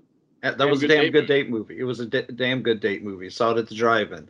I don't remember what it played with, because by the time the second movie uh, came along, I wasn't paying any attention to it. Uh, but yeah, I just remember that it was uh, it, it was it was fucking good. I saw it more than once. I remember I went back and saw it the second week because I don't think it was around in theaters very long. It was it had probably a short two three week release because it did not do well. I think that movie's, as you put it, it is it's almost criminally underrated. Oh yeah, I would be really surprised if it didn't have a um, have a second life at some point. If you can, if people can get over themselves when it comes to the the dating of the technology and stuff. But I I honestly think that a good double feature with Brainscan would have been the um, the Trick or Treat that had Gene Simmons in it.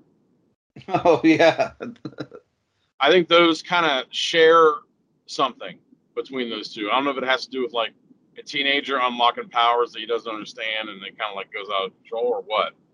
But I have to say that, yeah, I, I think that it's okay to talk about those two because if you have, let's say for the sake of argument, that you have a, a video game movie that is the video game in name only and everything else is completely changed, I think that's far more disingenuous to video games than a movie that kind of has video game tropes and moves and rules in it, but isn't necessarily based on a video game that you've seen. Well, that's why I, I actually had a, I wouldn't say an argument, but a debate with uh, somebody here recently about what uh, they thought the, the very first uh, video game movie was Tron. And uh, actually, Tron came out, that was a movie before it was a video game. And I think a lot of people yeah. ha- have that kind of yeah. that sort of that as we were talking before the Mandela effect that oh like oh no no it was a video game first but I'm I was like fairly certain that it wasn't. And that's a movie that I remember not liking as a kid. I don't know if it just went over my head, but like as an adult, I love that movie. I love oh, the man. original Tron. Do I but... ever have a good story about this one? Because I mean, when you said that, I was Go like, yeah, it. that I think that definitely falls into the category that we're talking about here when it comes to uh, tonal video game films because I agree with you. I think that because the video game I played the Tron video game at the skate the skating rink I went to as a kid, which is just bringing everything back, and it was totally branded with the Tron logo from the film. I, I think that that was a yeah. I think they did that that way. But with Tron, I'll never forget it because it was probably the first thing that I can remember that actually expanded my mind when I saw it. Because you know, we sit down. I'm sitting next to my mom. Went with my grandma. It's it's such so weird to think about going to that movie with my grandmother. But I'm sitting. I think my mom was on my left. My grandma was on my right, and we're watching it. And I don't think my sister wanted to see it. So we're watching it, and I'm kind of loving the sort of Buena Vista Disney live action 70s feel of it, where it's like a Disney right, right. movie, but it's happening in real life with real people doing their own thing. And then Jeff Bridges, because I mean, I went to the arcade all the time and at the actual skating rink where I saw Tron, like we spent so much time there that the noises of the arcade was like mother's milk to me. So. I, I think it, it, it was that way to me too. I used, used to go to one that was a, an arcade at the mall that was across from the movie theater that we used to go to, called Aladdin's Castle, and there was there's Whoa, something about just yeah, it was it was a great great place. I, I miss it so much. It, so many uh many quarters and so many hours of my childhood spent at that fucking place, man. Let me tell you. So it it arrives at Jeff Bridges and Bruce Boxleitner and the girl I can't remember her name now, but she was uh, Lacey Underall in Caddyshack. Um, they break into that place with that gigantic steel door. I think that that was at some sort of like I don't know if it was like the Jet Propulsion Laboratory or what, but they were actually in some kind of scientific thing there. And he goes up and sits down to talk to the MCP, and he says, "You know, I I like to see how you would do in my world or whatever." And he blasts him with that laser. You know what I'm talking about? Yeah, yeah, yeah, yeah. So he blasts him with the laser, and then he cubes him, pixelates him, and brings him in one cube at a time into the laser, into this new world. So many thoughts. Like, I can honestly say that that moment expanded my mind because I was like, oh my God, that computer just took him apart. Oh my God, the parts he was taken first- into are still alive.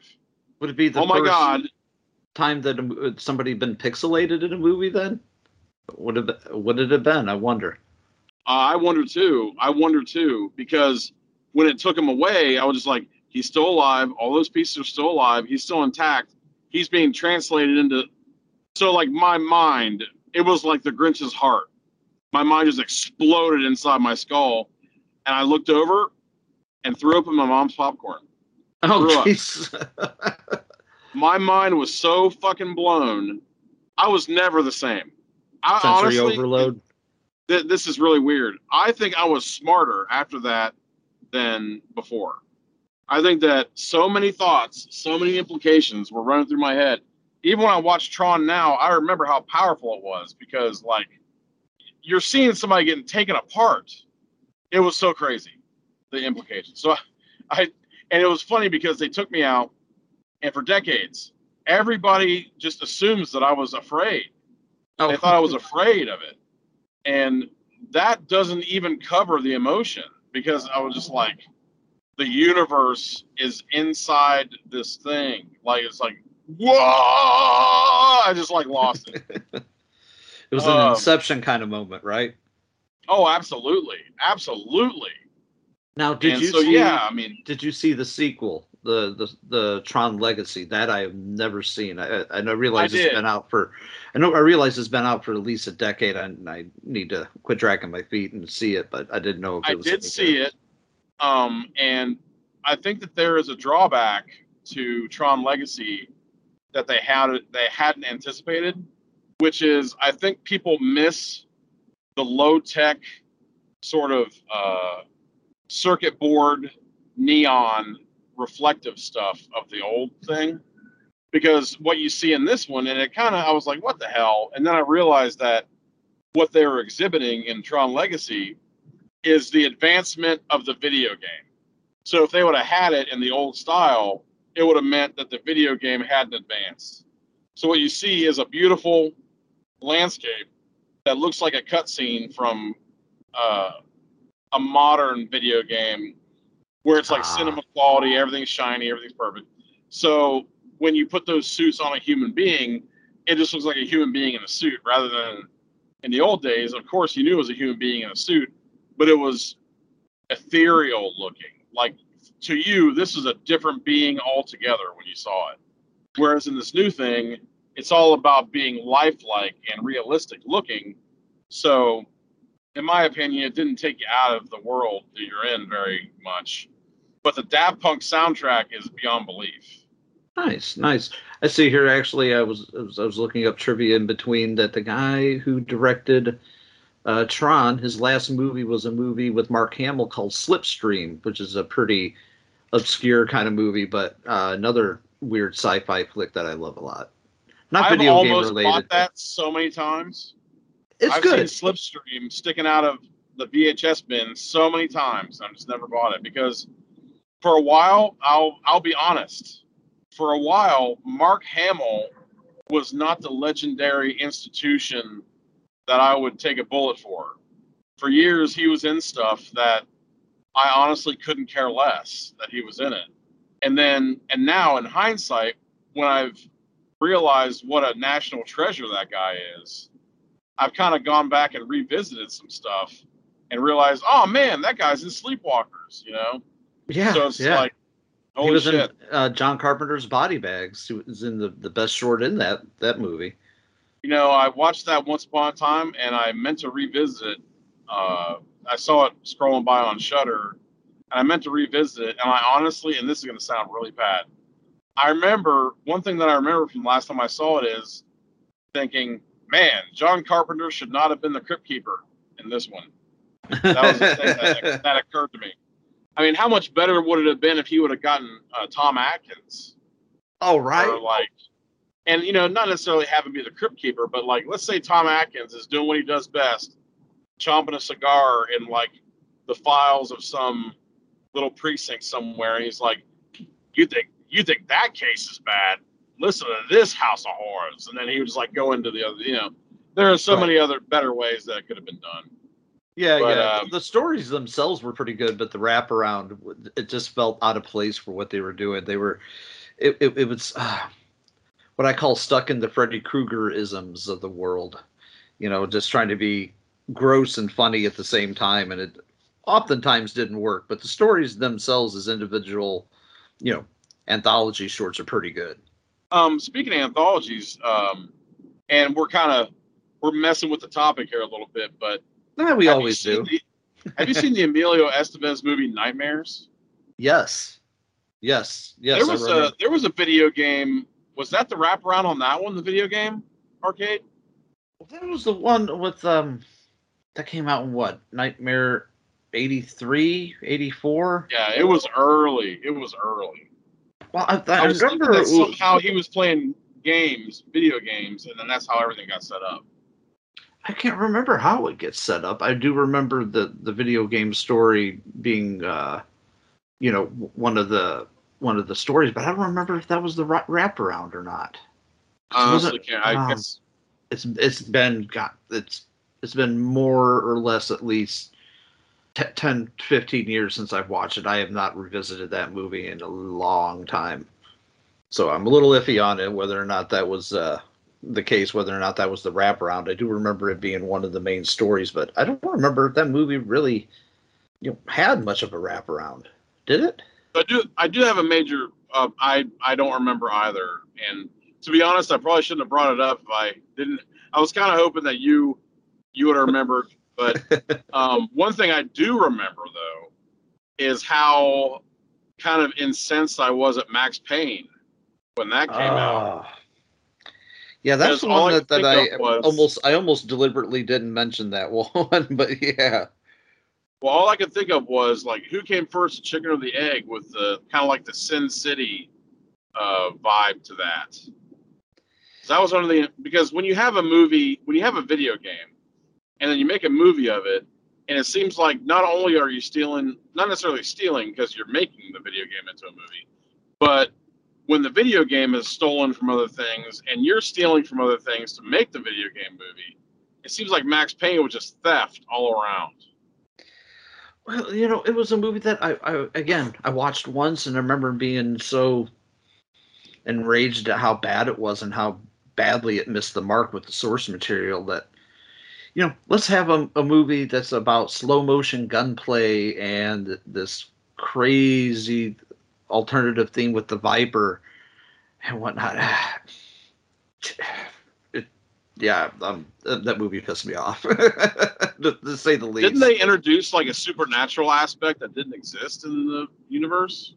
Yeah, yeah. If I remember right, yeah, they did, and it, it didn't make I.e., any. Jonah Hex. Yeah. Oh God, Jonah Hex. Oh, another movie that we had to we ought to have one segment, but I'll have to. I'll have to uh, uh, run it by you at some point. We'll have to do a segment of movies that pissed us off because that would be way at the top, way at the top. Of the Well, that's list. another that's another potential murder thing where it could have been great, but I think it just it was a matter of it could have been great if you did it as a straight western. Because I'll be honest with you, when I was a kid, and I felt man, this is a rabbit hole. When I was a kid, my stepdad, later stepdad, would bring home gigantic crates of coverless comics, and I didn't care. Like I'd, I'd read them, and it was awesome. And I read a bunch of Jonah Hex that way. Well, I was to find out later that the coverless comics were it was mandated by the comics company that anyone that they didn't sell that they would tear the covers off and then they would dispose of them and somehow get some kind of reimbursement from them. Which But is sad those when you think about it.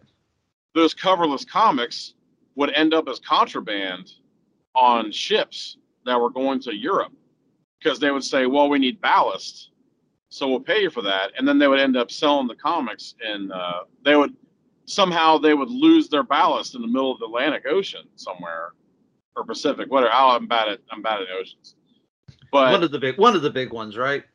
one of the big ones. So that's how comics got to like the Ukraine. They would be coverless comics that were supposed to be thrown away. So there was like this whole underground black market coverless comic thing. And that's how I learned about Jonah Hex. and then um, later, either when the movie came out or post movie, I learned that Jonah Hex ended up having like a really awesome comic run uh, later on that I read feverishly, and I honestly think uh, I learned a lot when it comes to like comic making from that. But Jonah Hex, in and of itself, the movie, they it's one of those things where you add something and it takes away when you add it. Uh, not even mentioning uh, Megan Fox, but Max Payne, back to Max Payne. I mean, is it me or is Mark Wahlberg a movie killer? Oh yeah, yeah, totally for me. Almost every movie he's, he manages to kill almost every movie that he's in. There's very few movies that I like.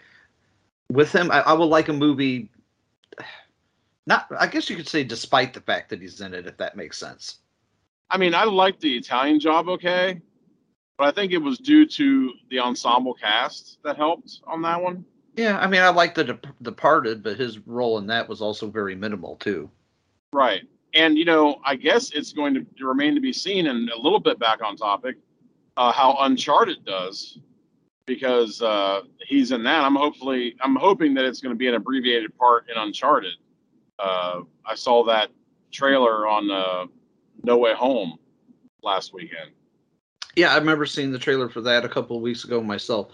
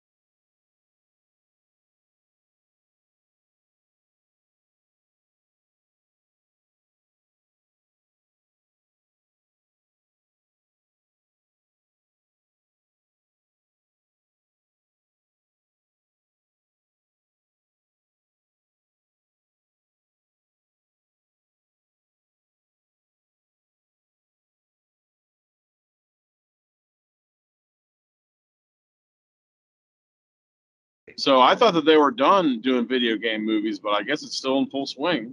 Yeah, they're still doing. I mean, like Mortal Kombat had the reboot here a little while ago. I, I was reading somewhere that they're doing another Hitman video game. And Oh, Lord to- have mercy, man. That was such a disappointment to me. yeah, I only saw the the one, the one with Timothy Olyphant, but the other one I hadn't seen. I, uh, the, the the sadly enough, the the Timothy Olyphant one, despite the fact that I love almost everything he's in. I was Yeah. gonna say I would watch Timothy Olyphant count Skittles on a bar bar top.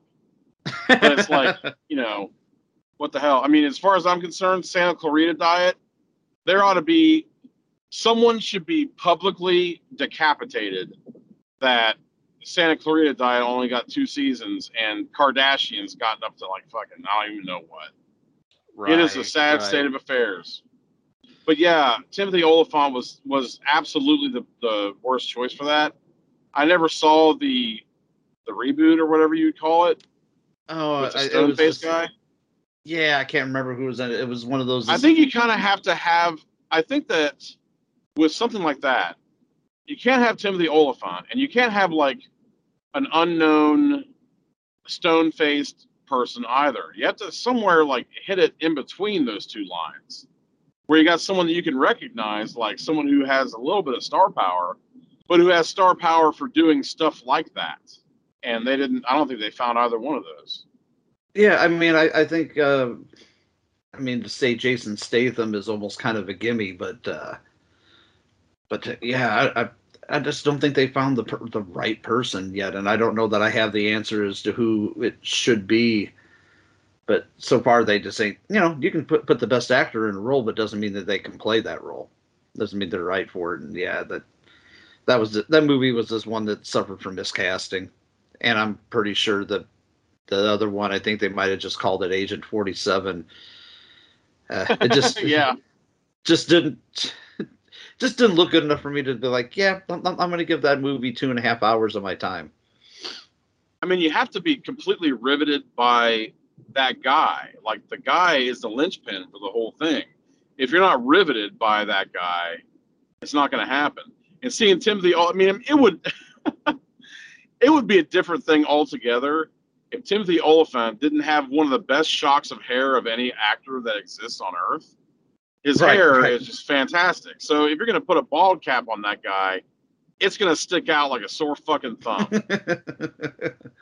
His head Uh. looks twice as long wearing that thing. It's just because you know he didn't shave his hair. There's no fucking way. That No, mop is no. beautiful, man. It's beautiful. I, I So wish I, I had a wish I had a hair had a hair like that at his age. you know, But I mean, but uh, I mean, it's kind of a shame with sort of like what you what you've seen in Wreck It Ralph.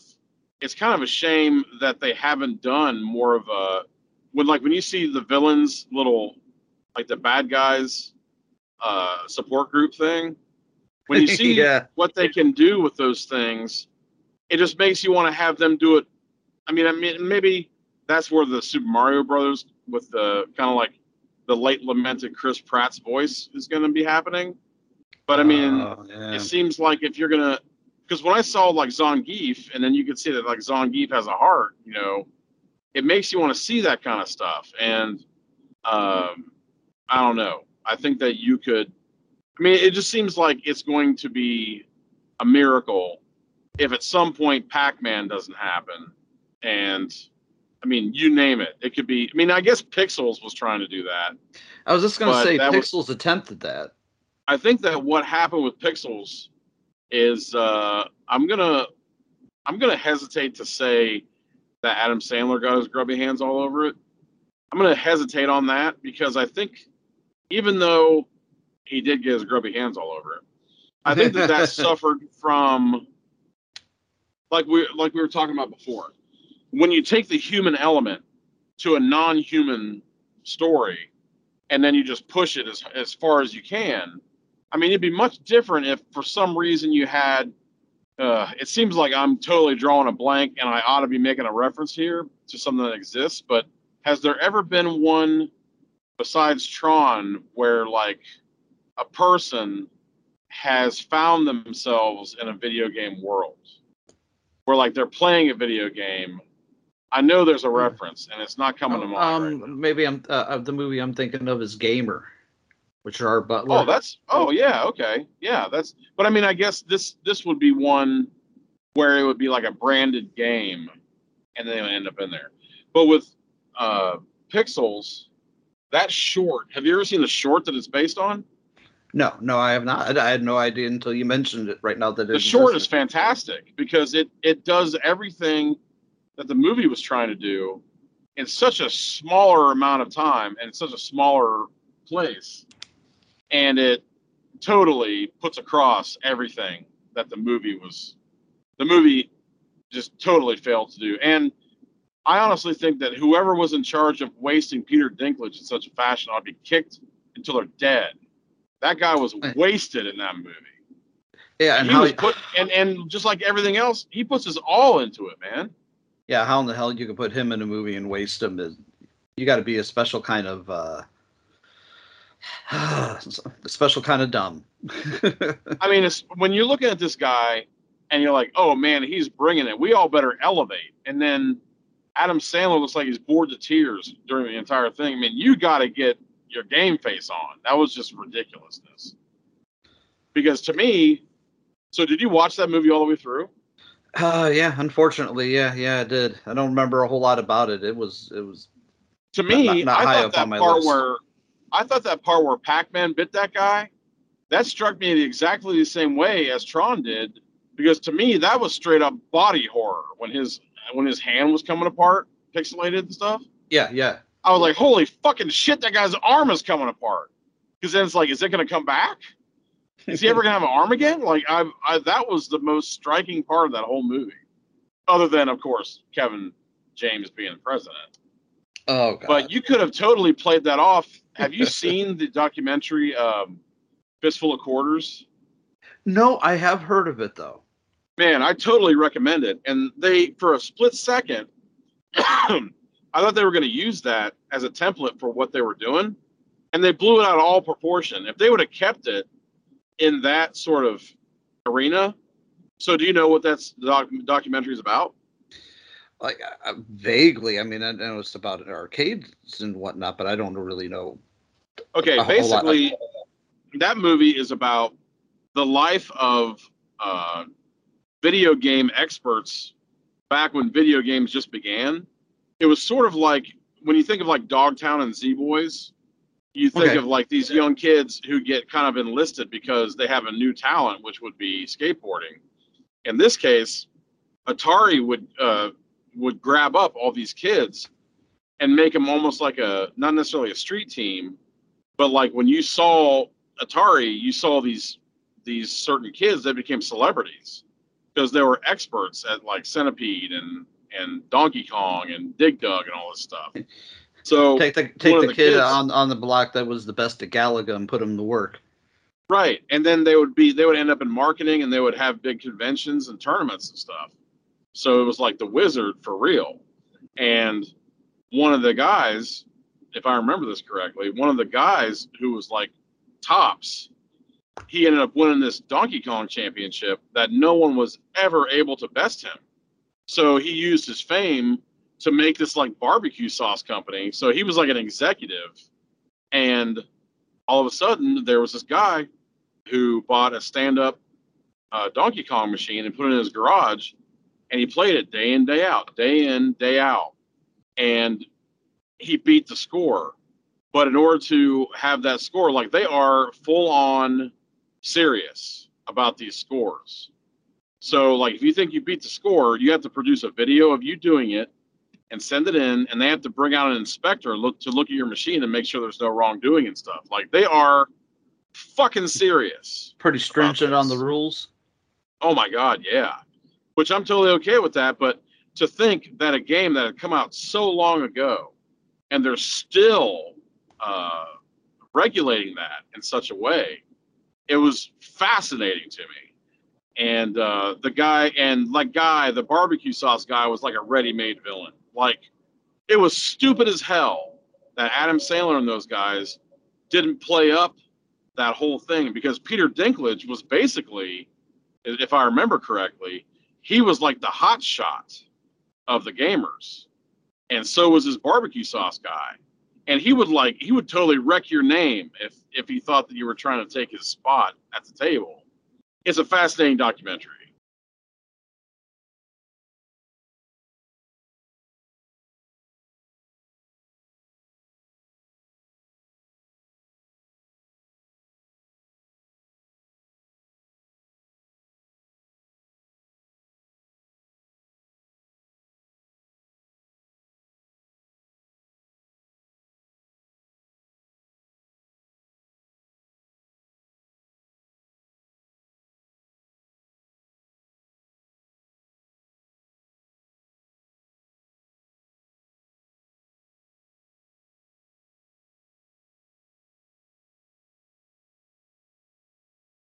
Well, I had I had one last question I wanted to ask. So uh, it's kind of a, a best best of times, worst of times kind of question.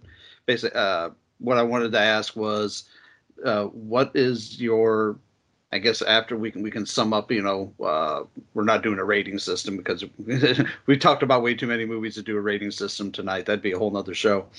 But uh, favorite video game movie adaptation and versus your least favorite. I, I figured we we could both give ours, and you, you can go ahead and give yours first. I think that I would I think that it would have to go to um to Mortal Kombat.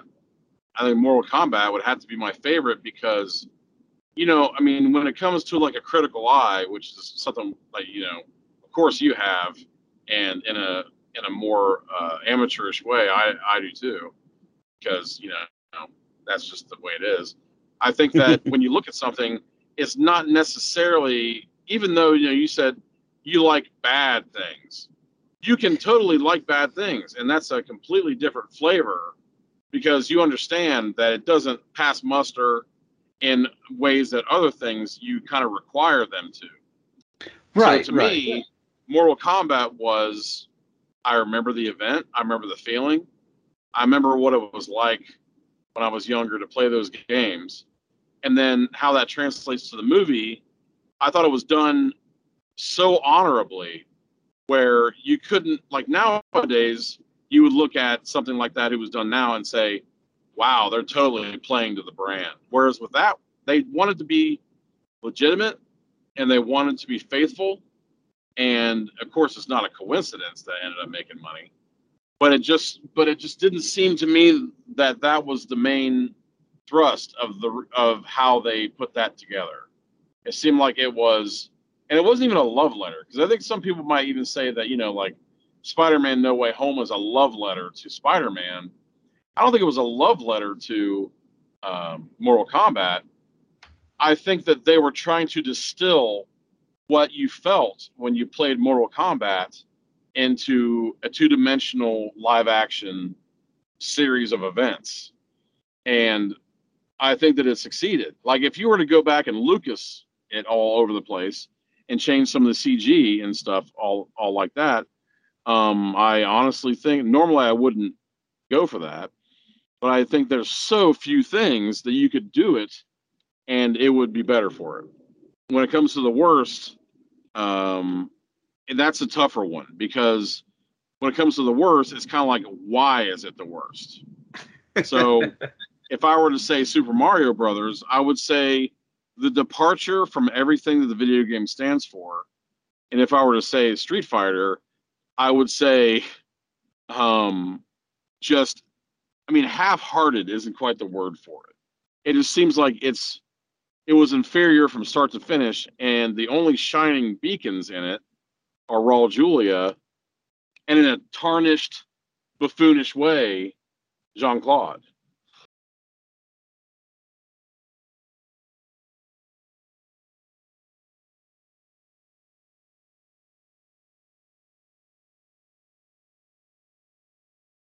So there are yeah, a cartoonish, especially. there are things that you can take away from both of those. And with Super Mario, it has to be how absurd the actual adaptation ends up being. Um, so it's it's difficult to choose between those two. So I guess I would have to kind of cheat and say, well, Super Mario is my least favorite due to how they completely uh, botched. I mean, I guess they were trying to innovate when they did it, but they were trying to make something completely different because I think they honestly didn't know what to do. I think that they were tasked with making the money by making this thing, but they didn't know how to go about doing it at all. So they just kind of I mean, some people might say, hey, they they went in a really weird avant-garde way of doing it. But when you're trying to represent something that exists already, you can't you can't twist it too much, otherwise it's completely unrecognizable. And the only thing you're making money on is the name and the name alone, which does happen, and I hate with a passion. Yeah, when it's just a when it's just a cash grab. I mean, I guess uh, you know what? I, I guess that that'll do it then. I guess I'll have to say Super Mario on that one. Uh, we're pretty close. I, I I'm I'm going to cheat a little bit myself. I have two favorites. Uh, one being the original Mortal Mortal Kombat, and I think I do. I mean, I do like the reboot that came out last year in 2021.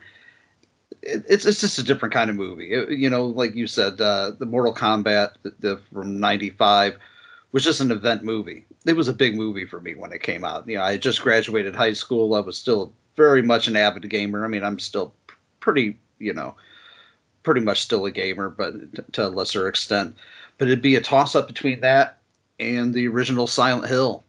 I really, really like the original Silent Hill. I, I agree with you on a lot of levels about that movie. That I think is the movie that got the the overall thematic qualities of the game right, and and adapting them for the movie.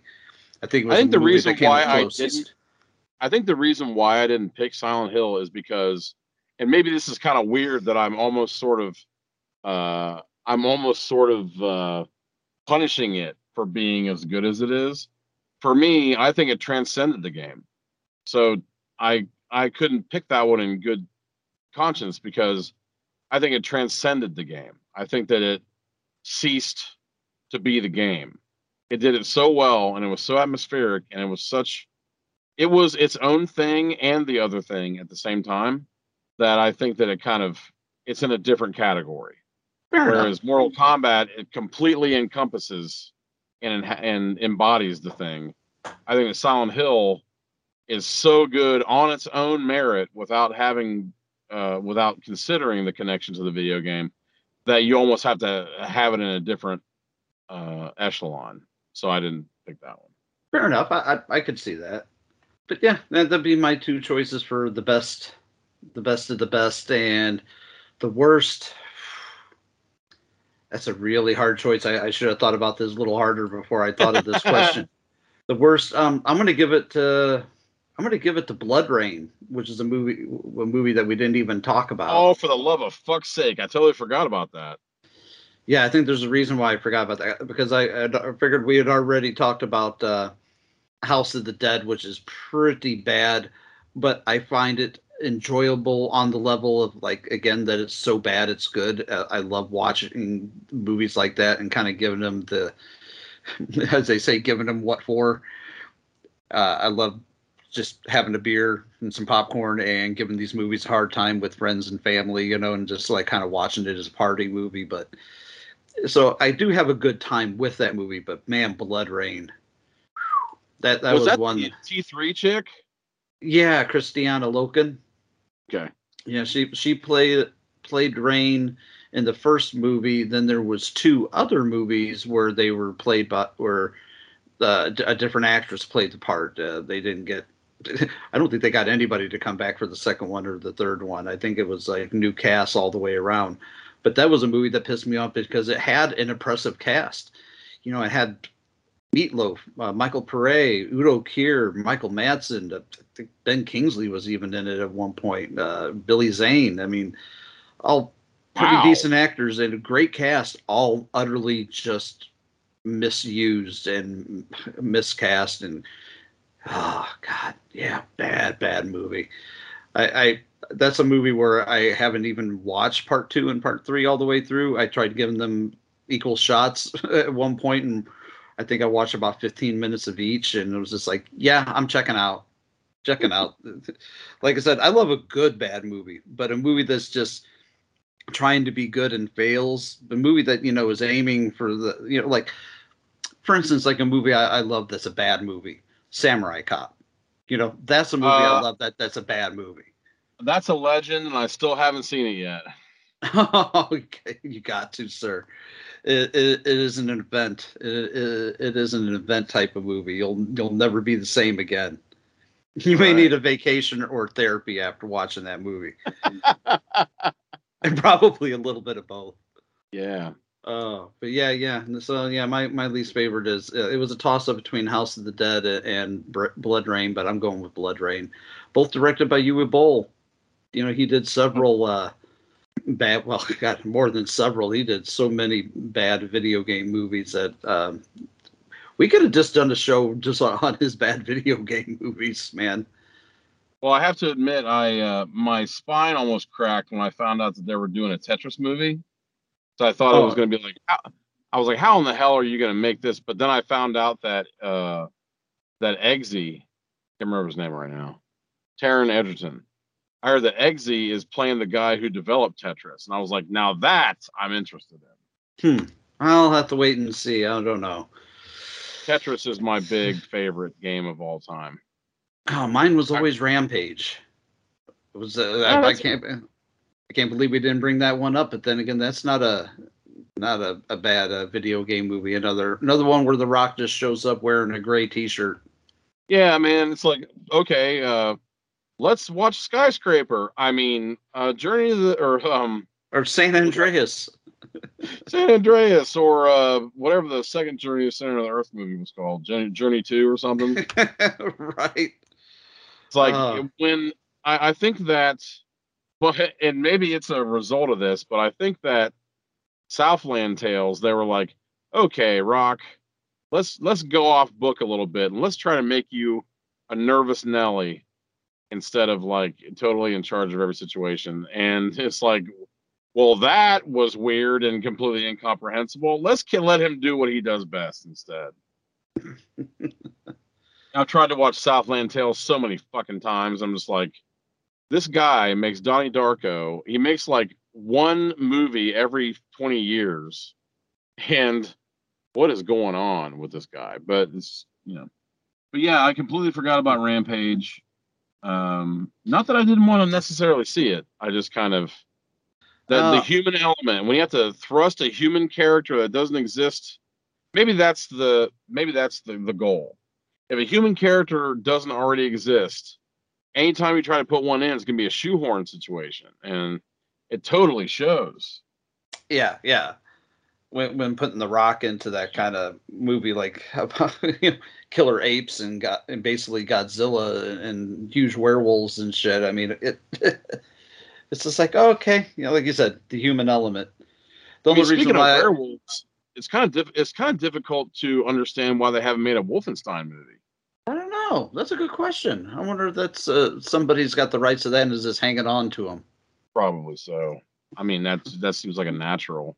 Yeah, it's not like they've made two adaptations of Doom, but they haven't made an adaptation of Wolfenstein yet. Doesn't make sense to me. Or you know, Jim Carrey as Leisure Suit Larry. That that almost seems like a gimme. Jeez. Jason Yeah. Oh no, no, no, please no. Will Smith has Leisure Suit Larry. Oh, don't put that out into the ether. It'll actually happen. Then we'll have to blame you. Yeah. Lightning will strike me in my balls. if that happens, protect your balls, sir. That's all I got to say. I just hope that uh, I'll be forced for some reason, like my brain will reset, and the only voice I can use is my Doctor Fives voice. It'll be kind of like that lady hit her head and just like speaks fluent Japanese. Right, right, right. Oh god. Well, that being said, I think we'll put a pin in that one for the evening when we're- leaving off on uh, somebody's balls being electrocuted. I think we, we've exhausted all the resources. Well, hopefully, I haven't scared you away from doing more of these where I put you on the spot. Who knows what we'll do next time? Like I said, I have a, a whole list of like 30 different ideas we could do. Oh, I'm always down. I'm always down. I'll I'll admit that I I think that it probably showed just slightly that this was one that um is not quite as much in my wheelhouse as most of the things you've mentioned so far. But I did I think that I knew just enough to get by on this one because I just it's only due to my thriftiness that I that I'm not if I if I had more kind of like liquid capital and I always and I always did or always had that in my mind. I was always thrifty when it when it came to buying stuff for myself. So I always got the video game systems like two generations out of whack. So I was always behind on on all that stuff. But it just so happened that the ones we talked about, I um I was definitely I knew about. Well, good, good. I'm glad I, I picked one that, that you were at least proficient enough at. And I, Yeah. I, I, I identify with that. I always ended up getting a, you know, I was getting a, a, a Nintendo when everybody else was getting Super Nintendos. I got the, you know, Sega Genesis when the PlayStation was coming out. It was always kind of that way. but I was always Well, happy to have me. guy. It's good to be the Sega guy because uh they got me they got me the Sega Power System or, or is that what it's called? Yeah, yeah. Sega. Uh, they got me that instead of the Nintendo.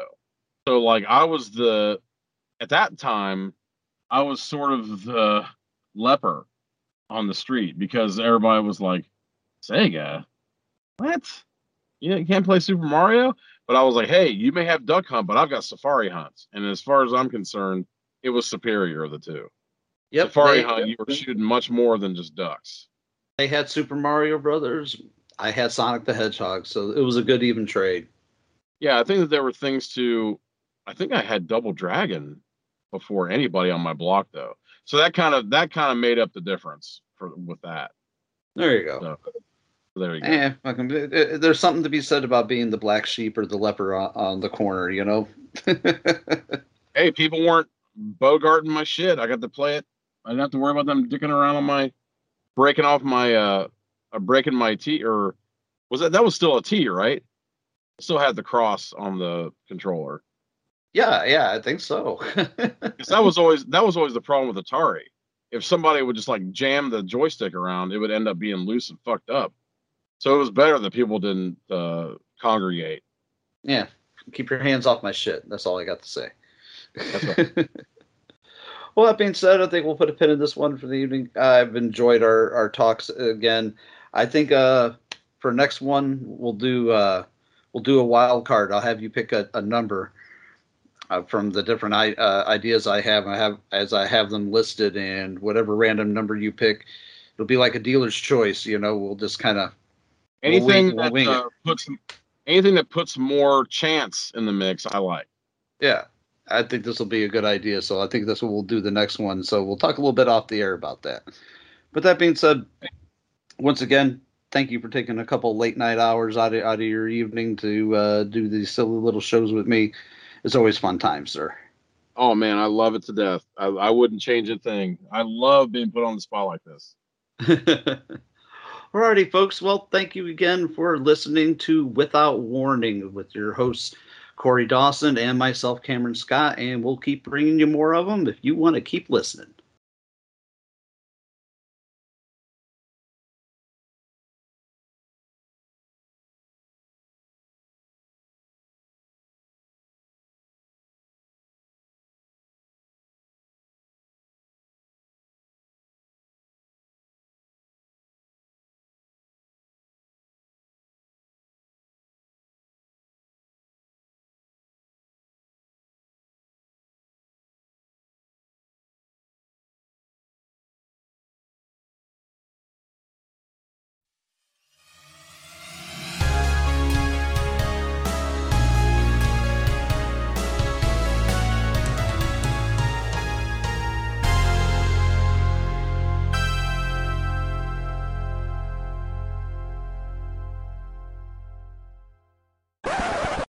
Sorry, the number you have dialed is not in service at this time.